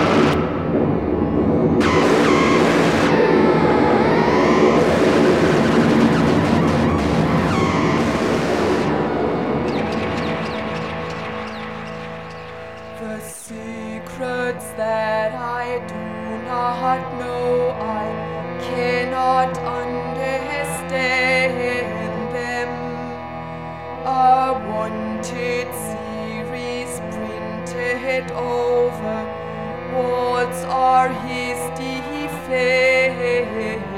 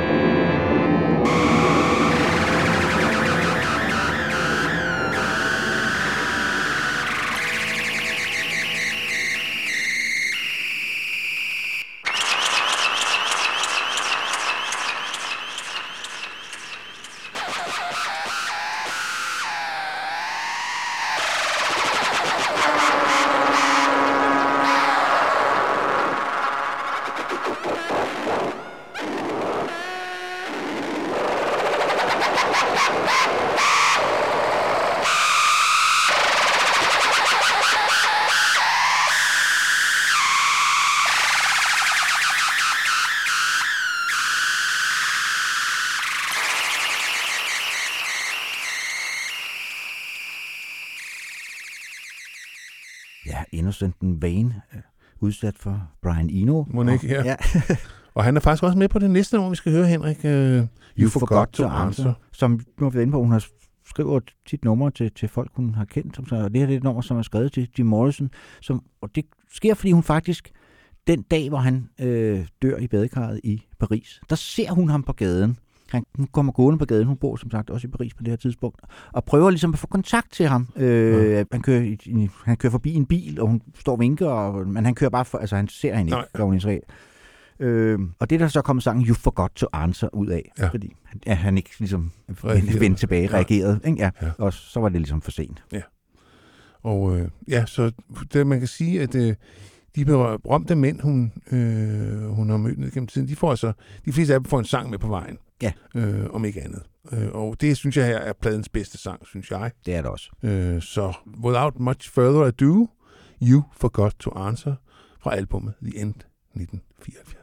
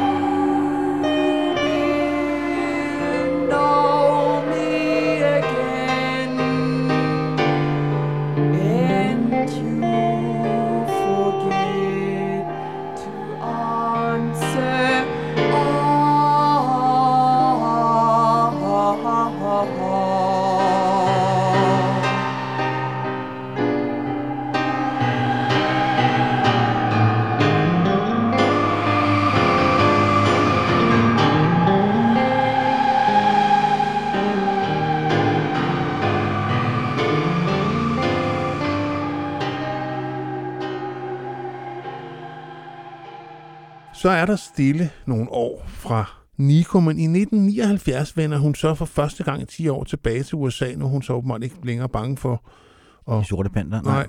Øh, og spiller i nogle øh, klubjobs i New York, som bliver taget rigtig godt imod. Blandt andet får hun en meget rosende omtale i New York Times, øh, som ligesom giver hende et blod på tanden igen. Ja, der sker også det, at punken har udviklet sig til postpunken, og der bliver hun jo faktisk øh, genopdaget, kan man ja. sige, af en ny generation. Altså Ja.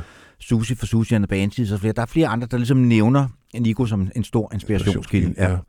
Og øh, det vil hun jo ikke sidde overhørig. Nej. Så hun laver det eneste album, øh, som ikke er produceret af John Cale, i, altså fraset Chelsea Girl selvfølgelig, øh, i den scene. Hun går i gang allerede i 79, tror jeg, starter på at indspille det, der skal blive til Drama of Exile, som dengang blev regnet for hendes comeback-plade, som så først kom i 1981, fordi at hun, hun lagde sig ud med Island Records øh, og måtte finde...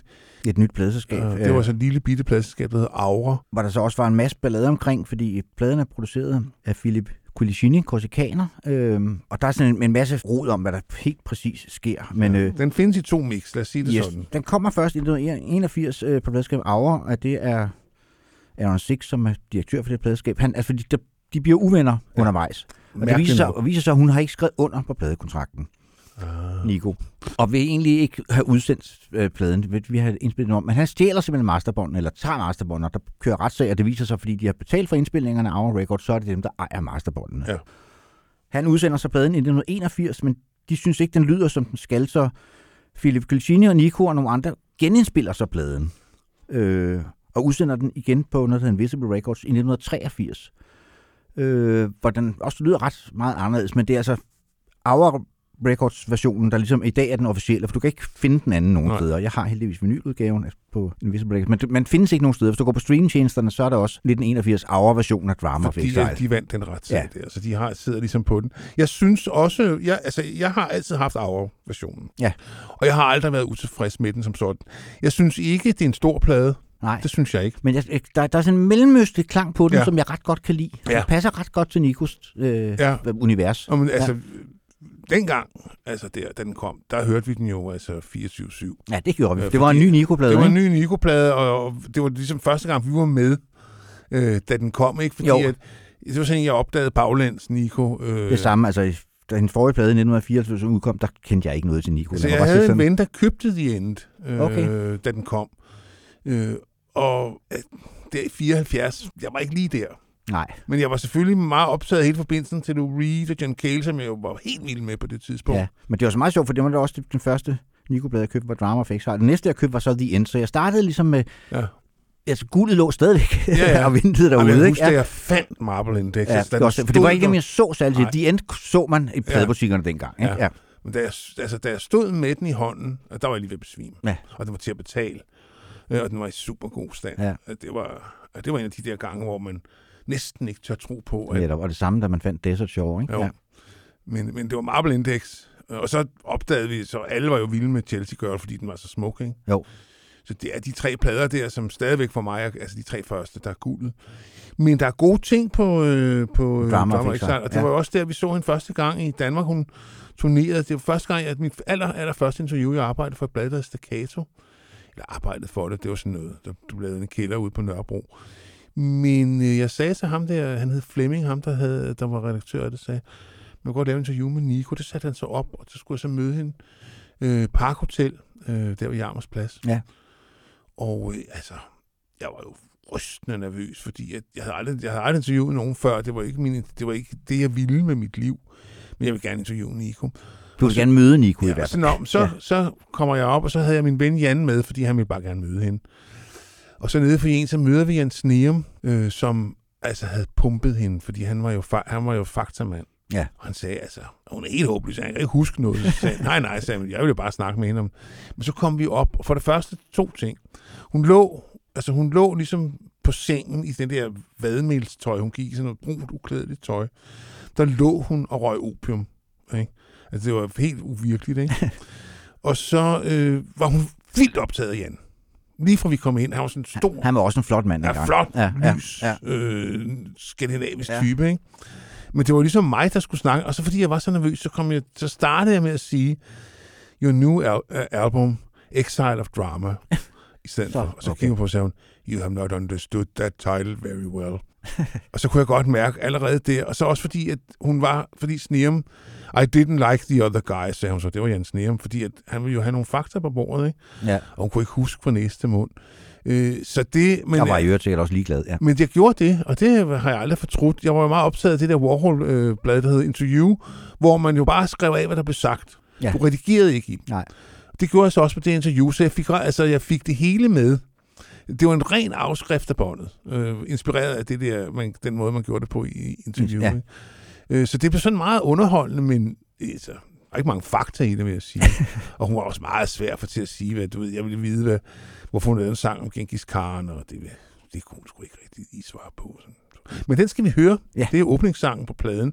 Og der har vi den der mellemøstlige tonalitet, som du snakkede om, som gjorde, at da hun optrådte om aftenen, så stillede hun jo op med et... Øh, jeg kan ikke huske, om de kom fra Marokko, eller hvad de kom. Iran, tror jeg Iran, ja. Samarkand hed Ja. Ja. øh, som spillede på øh, to, det var to gutter, en der spillede tabla, eller noget, der minder om tabla, og så en, der spillede, Og det var faktisk en super fed koncert, Ja, det var Claus. Øh, det var faktisk nok den bedste gang, vi har set hende. synes jeg også. Ja. Ja. ja. Øh, det var i hvert fald øh, meget, meget specielt. Og de, Også alle, fordi det var ret anderledes, fordi det var, altså, det var før det moderne, eller ja. Ja. almindeligt at lytte til det, man i dag kalder verdensmusik. Ja. Ja. Altså, der var ikke særlig meget musik, som ikke kom fra Vesten. Eller, det Nej. var der jo selvfølgelig, men ikke noget, vi havde nej, adgang nej, til. nej, nej, vi var mest optaget af, hvad der kom fra England og Ja. USA. Ikke? Sjældent gang imellem Tyskland. Ja. Det var, hvad vi kunne svinge os op til. så åbne var vi. Ja, og Frankrig måske, Frankrig, hvis det var, ja. hvis det var Frankrig, så de. Ja. ja. Ja. ja. det er rigtigt. Øh, og også Gainsbourg. Ja. Men øh, nu skal vi høre Genghis Khan.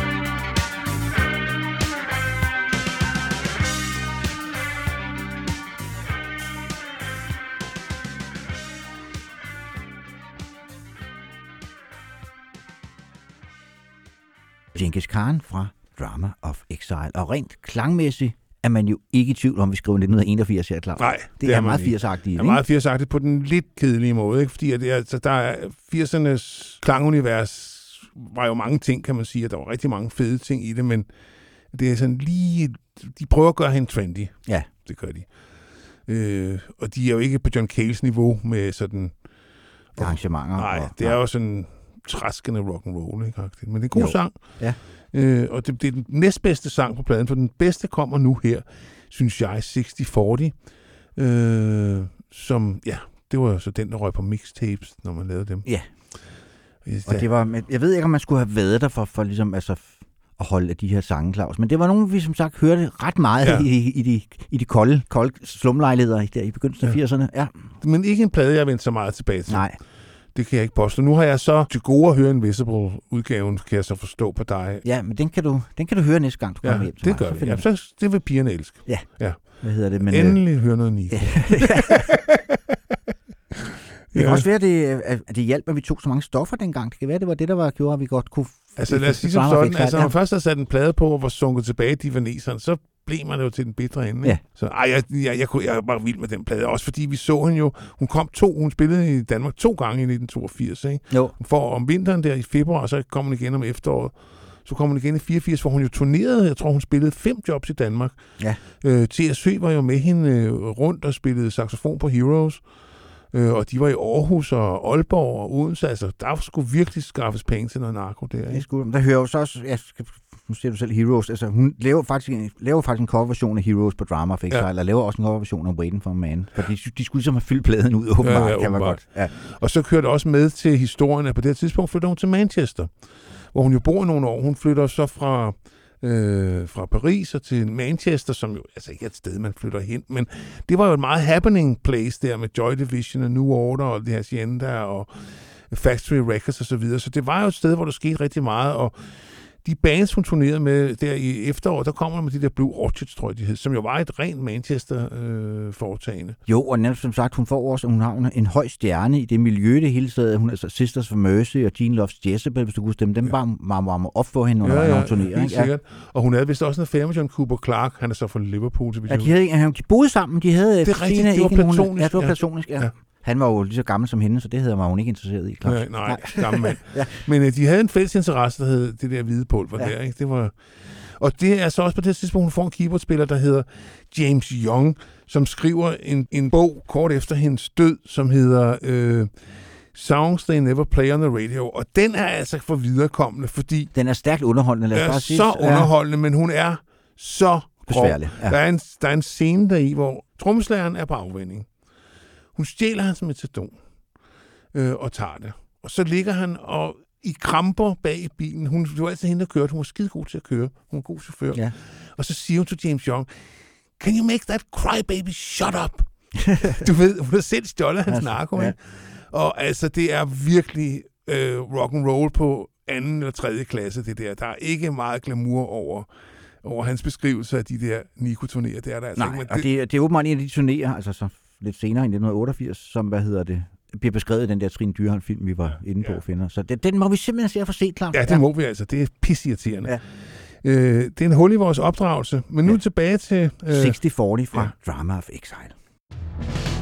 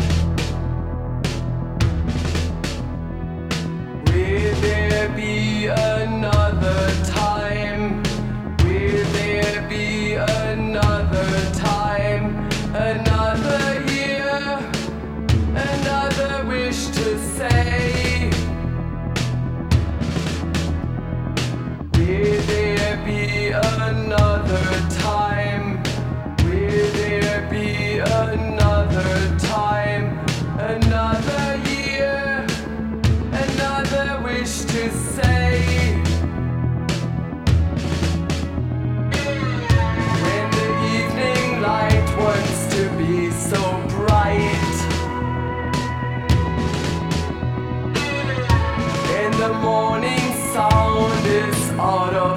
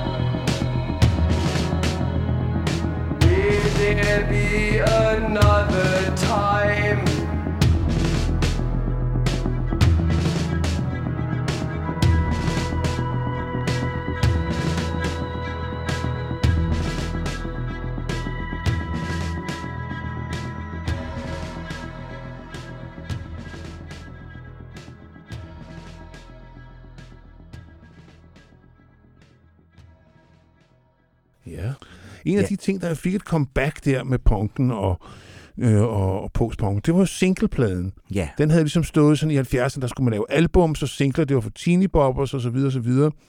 Men det var ligesom en del af det projekt, det var, kunne man lave en fed single? Ja. Og, det, det kunne man godt. Ja, Det kunne det hører, som sagt, jeg var inde på før, de begynder at genindspille Drama of Exile. Øh, og for så undervejs har skrevet to nye numre, Ja. Saeda og Vega, som Så- så, vi så udsender på en syvtommer single, som vi var ret glade for Jamen, dengang. den, den holder. Ja, det gør den. Det er nok øh, noget af det bedste, hun laver i den periode. Øh, Begge numre er helt tip-top i orden. Yes. Og de er øvrigt med på Invisible Records udgaven af Drama Exile. Der er de to numre Og her det, det er jo inkluderet. den, jeg, jeg må have den. Ja. Det kan jeg godt høre. Det kan jeg godt høre. ja. Men jeg har jo singlen, kan man Ja. sige. Og så sent som, øh, da vi var DJ's her på Babu, Der spillede vi den der faktisk. spillede vi B-siden. Ja. Vegas, men den ligger ikke på streamingtjenesterne, så vi spiller A-siden, som er lige så god. Det er bare, Vegas er lidt mere tryk på. Ja. Øh, men øh, Som kom på så et lille selskab i øvrigt, som hedder Flickknife Records, som jeg ikke ved, hvad fanden øh, ellers har udgivet. Det- udgivet noget andet, om det kun var lavet til lejligheden. ja. Ja. Men det var en kult single dengang. Den, den stod i alle, på alle klubværelser med respekt for sig selv. Ja. ja.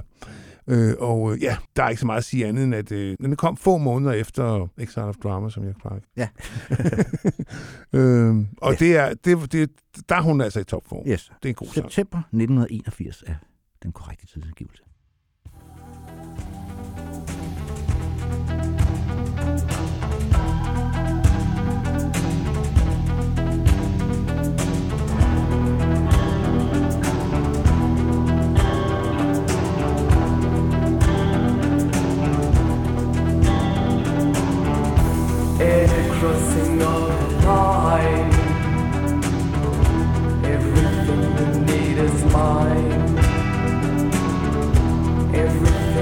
Everything is a big vision.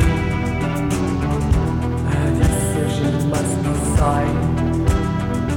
A given voice, a given choice. A losing limits at a point. A given voice, a given choice, a losing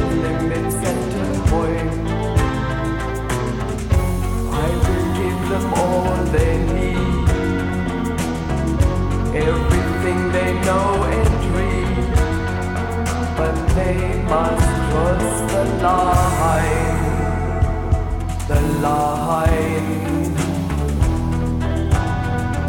A given voice, a given choice. Everything you need is mine. A given voice,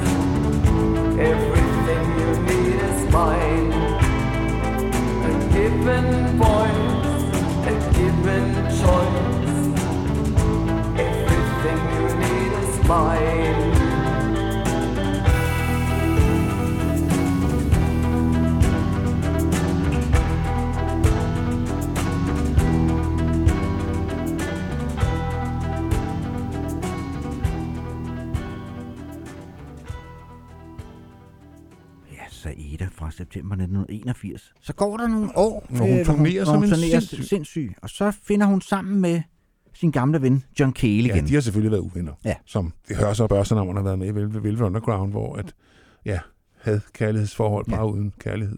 Og hun har på et tidspunkt et fast band, der hedder Faction, med blandt andet denne James Young, Ja. ja. øh, som du snakkede om før. Og ja, den kan varmt anbefales, den der song, så den er Ja, on the det radio. er så vildt. Det er altså, det er low life rock and roll. Ja. Men de indspiller så en plade, som John Cale så producerer, Camera Obscure, som faktisk øh, slet ikke er nogen dårlige plade. Nej, det er det faktisk ikke. Altså, øh, der, altså sangene, hende, øh, hun, er ikke, hun skriver ikke lige så gode sange, som hun gjorde. Men Kale er altså tryller øh, i studiet og får dem ligesom til at funkle. Og, Altså, der han, han er god til at sætte ind i scenen. Det er han. Ja. og der kommer sådan noget elektronisk ind over. Den er ikke så 80'er i sin lyd. Øh, den er, peger lidt mere fremad, synes jeg. Han, øh, han tager nogle chancer, Kale. ja, og det bliver det sidste, hun kommer til at indspille, fordi Ja. ja. Ja, hun dør jo så i 1989. Og 88. Øh, 88, ja, det er Ja. rigtigt. Ja, Hvad hedder hun det? øh, falder på sin cykel på Ibiza og Ja. dør en, en, øh, hvad hedder sådan en, en jernblødning. Og på det tidspunkt er hun jo faktisk øh, hoppet af heroinen. Ja. Ja. Det gør hun året før, øh, Ja. ja. fordi hun simpelthen finder sammen med sin søn igen, øh, Eje, som jo også har været ude i et misbrug og sådan noget. Og hun, hun- hun vil gerne ligesom have noget tid sammen med ham, og det Ja. går simpelthen ikke, hvis de øh, begge to er misbrugere. Så hun, det, det skal efter sin være hovedårsagen til, at hun beslutter sig for, at nu skal det simpelthen være stoppe. Hun går på i metadonbehandling. Ja. Som jo, ja, som, det bliver man jo ikke clean af, men altså, de kan da klare, de kan da klare tilværelsen på ja. Ja. metadon, ikke? Øh, det er en, En en trist, trist historie. trist historie. Ja. Og hun bliver 49 år, og det er også med til historien, at øh, de vil ikke tage hende ind på nogle af hospitalerne. De kommer med en, ah, hun har bare fået en, øh, hvad hedder det, varme, hvad hedder heat stroke, hvad hedder det? En, Ja, ja, og hun, øh, der er også nogen, der, der ved, hun er de største junkie og sådan noget. Ja, ja. Hun bliver afvist på hele tre hospitaler, Ja. ja. inden hun, øh, der er nogen, der vil tage imod og hende. så dør hun. Ja, så dør hun, fordi der er ikke nogen, der undersøger hende ordentligt, så de Nej. finder faktisk for sent ud af, at hun har fået en hjerneblødning. Ja, ja. Det, det, det er altså den Nikos skæbne i nødskal. Ja. Øh, med 49 år blev hun, og øh, hun slutter så karrieren af med Øh, Camera Obscura, og det er ikke for at være kontrær, at vi har valgt de to coverversioner, der er på pladen, men den mest elskede sang derfra, det kan man også se på streamingtjenesterne, hvor mange flere indspillinger den har end der. Det er noget så bizart som en fortolkning af Lawrence Hart og Richard Rodgers. My Funny Valentine. Men det er også en cirkel besluttet, fordi det hører jo med til historien, at da hun flytter til Paris, det er jo i 50'erne, øh, der som 16-årig, der er jazzen virkelig, altså der er Paris den store jazzby. Ja. Øh, der er rigtig mange amerikanske musikere, som bosætter sig i Paris og spiller rigtig meget i Paris. Øh, og der hører hun faktisk Chet Baker første gang, altså allerede der Ja. ja. en gang midt Men i hun er 50'erne. jo Og hun er, og hun er meget vild med jazz. Altså hun, det, det bliver ligesom hendes første musikalske åbenbaring, Ja. eller man skal sige. Det er jazzmusikken. Og Så man det, kan på faktisk den godt måde det høre meget god mening. I hende. Det kan man Altså, sagtens, ja. For han har jo heller ikke rigtig meget at gøre godt med. Men, Men det gør han så ret godt. Ja, det er det, ikke? Ja. Altså, øh, nogle gange er det jo ikke øh, teknik, der udgør det hele, så er det jo ligesom sjælen, ikke? Jo. Og det synes jeg virkelig, hun får med her. Det er så jo en forrygende, strålende sang, at den kan tåle hvad som helst.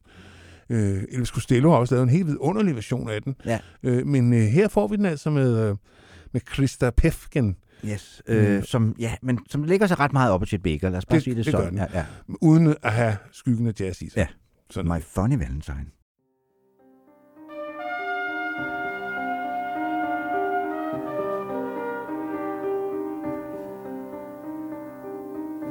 My funny Valentine,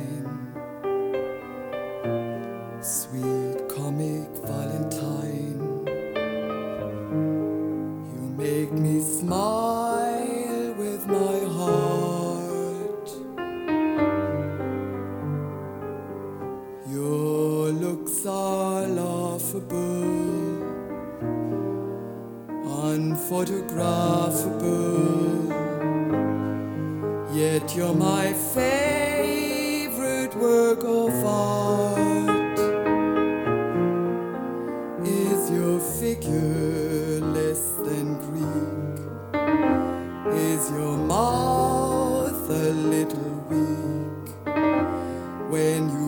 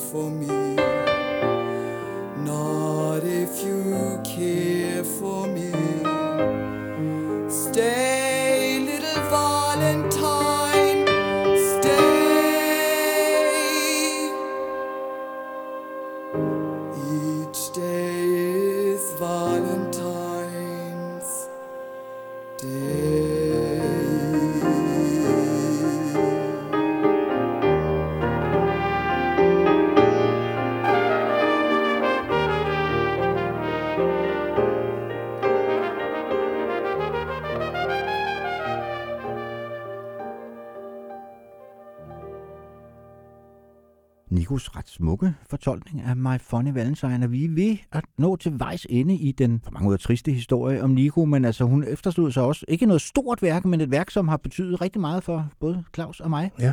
Øh, Og vi håber, vi har givet en, en, en nøgle til det, hvis du ikke kendte hende i forvejen. Og hvis du kendte hende, så har du måske lyst til at gå tilbage og genlytte til nogle af- af værkerne. De er i hvert fald, øh, især i starten af karrieren, meget, meget slidstærke.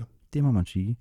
Det håber vi også, du synes, denne podcast er. Hvis du synes det, og ikke øh, allerede øh, er inde og støtte os, så må du meget gerne gå ind og gøre det på heartbeats.dk, finde rockhistorie og trykke på den røde støtteknap. Så finansierer du, er du med til at Du finansiere kan så selv forslaget? bestemme det beløb, du vil støtte os med, men det bliver så trukket hver gang, vi lægger en ny podcast op. Ja, ikke hver gang du lytter. Nej. Ikke hver gang du lytter. Alle de gamle ligger der stadigvæk frit tilgængelige. Jeg ved ikke, hvorfor det var det glade vanvid. Vi forærer jo guldet væk, Henrik. Ja. Øh, Og så men- kan du også blive medlem af vores lytteklub inde på Facebook, hvor der er forskellige anbefalinger og tips og ja. Spøg og skæmt og Ja. alvor og det ene og det andet. Ja. Ja. Rigtig Men øh, ja, vi slutter dette portræt af Nico af med endnu en coverversion, og vi skal over i den mere obskure afdeling, kan vi vist godt sige, Claus. Ja. Vi skal faktisk til en sang fra, stammer fra en film. Øh, Al Ravne hedder den tysk film fra 1952, som jeg med skam og mellem måske ikke har set. Nej, øh, men jeg, jeg læste jo om den, øh, hvad hedder det, herop til den her podcast. Jeg fandt ud af, at filmen, eller sangen stammede derfra. Det vidste jeg faktisk ikke inden. Øh, og det er en film, jeg fik lyst til at se om igen, fordi Erik von Stroheim, han spiller med. Nej, det, det er ikke godt. så, så skal den ikke være andet end god. Nej. Og det er sådan en lidt Frankenstein-agtig historie om en øh, mand, som øh, bygger en kvindelig ja, robot-agtig, som altså, bliver spillet af et menneske i, fil, i filmen, som, som er enormt smuk, men ikke har nogen følelser. Hende kender jeg godt. Ja, jeg ved ikke, om, øh, jeg ved ikke hvor, hvorfor Nico synes, hun skulle... Øh, Nej, men jeg tror også, titlen på sangen, det er Das Lied vom einsamen Mädchen. Altså den ensomme piges sang. Det har nok slået en tone an ind i hende. Hun har nok kunne identificere sig med den. Det er jo en... Den er skrevet to slagerkomponister, altså, som helt klart gik efter øh, laveste... Øh, hvad hedder det? fællesnævner. Ja. Og så videre. Og helt klart prøvede at bejle til det brede publikum. Øh, men Det gjorde Nico ikke. Nej, hun ikke. Hun ville jo tage sig alvorligt som kunstner, og blev det jo også, men måske ikke er så mange, som hun havde håbet på. Og det kan også nogle gange være svært for, for kunstnere at, at affinde sig med størrelsen af den berømmelse og den anerkendelse, de kan få. Men dem, der elskede Nico, elskede hende jo virkelig. Altså, hun havde jo en meget, meget trofast fanskab. Hver gang hun spillede i Danmark, var der udsolgt. Ja. Altså, Og det var meget, det var, meget de samme, man så til Ja, det var det, Claus. så mødtes stammen igen, Ja. ikke? Ja. Nico er i byen, sammen med John Cale-koncerterne. Han spillede også rigtig meget i Danmark i 80'erne, ikke? Ja, han havde også en, en, en misbrug, der skulle finansieres på det tidspunkt. Ja. Ja. ja. Men øh, ja, Men, der er øh, lidt for en Einsam Mason fra Camera Obscure, som er, er det sidste album, hun kom. Hun indspiller faktisk en enkelt sang mere. Jeg tror, vi var inde på det i, i, i en bisætning tidligere. Hun indspiller et nummer med Mark Almond, Your Kisses Burn, Ja. fra hans album The Stars We Are, der kom i 1988. Det kom fra det første, tror jeg, lige efter hun var død. Ja. Hun indspiller det ja, blot en måned før altså hun dør. kommet Ja. så mange liveplader siden hendes død, at de er helt uoverskuelige at finde rundt i. Jeg har, ikke, jeg har simpelthen øh, opgivet, jeg tror, der ligger hvad, 12-15 stykker Ja. med koncertoptagelser. Og ja, der er der sikkert nogen, der har blod på tanden til at gå det igennem. Det har jeg mig indrømme, det har jeg simpelthen ikke, jeg har ikke lyttet til. Nej, jeg tror, jeg har et par stykker af dem stående, men Jamen, det, er har jeg det også. så Jeg har, en det med, jeg har en med den der Københavner-koncert, selvfølgelig. Ja. Fordi det, det skulle man ligesom have. Ja. Men Altså. Godt, mine damer og herrer. Tak for i dag. Og øh, ja, vi har jo rigtig hygget os med noget varm, varmblodig, øh, festlig musik i dag. Og sådan kan vi godt lide Sådan have kan det, vi ikke? godt lide det, men altså, ja, jeg synes sgu, med enkelt undtagelse, så holder værket. Altså, Det må man sige, Det, ja. det, det, synes jeg, det har jeg blevet bekræftet i ved at dykke ned i det ja, igen. det var ja. sgu meget fedt. Ja. Så her kommer, hvad vil du sige, Das Lied vom... Einsamen Mädchen.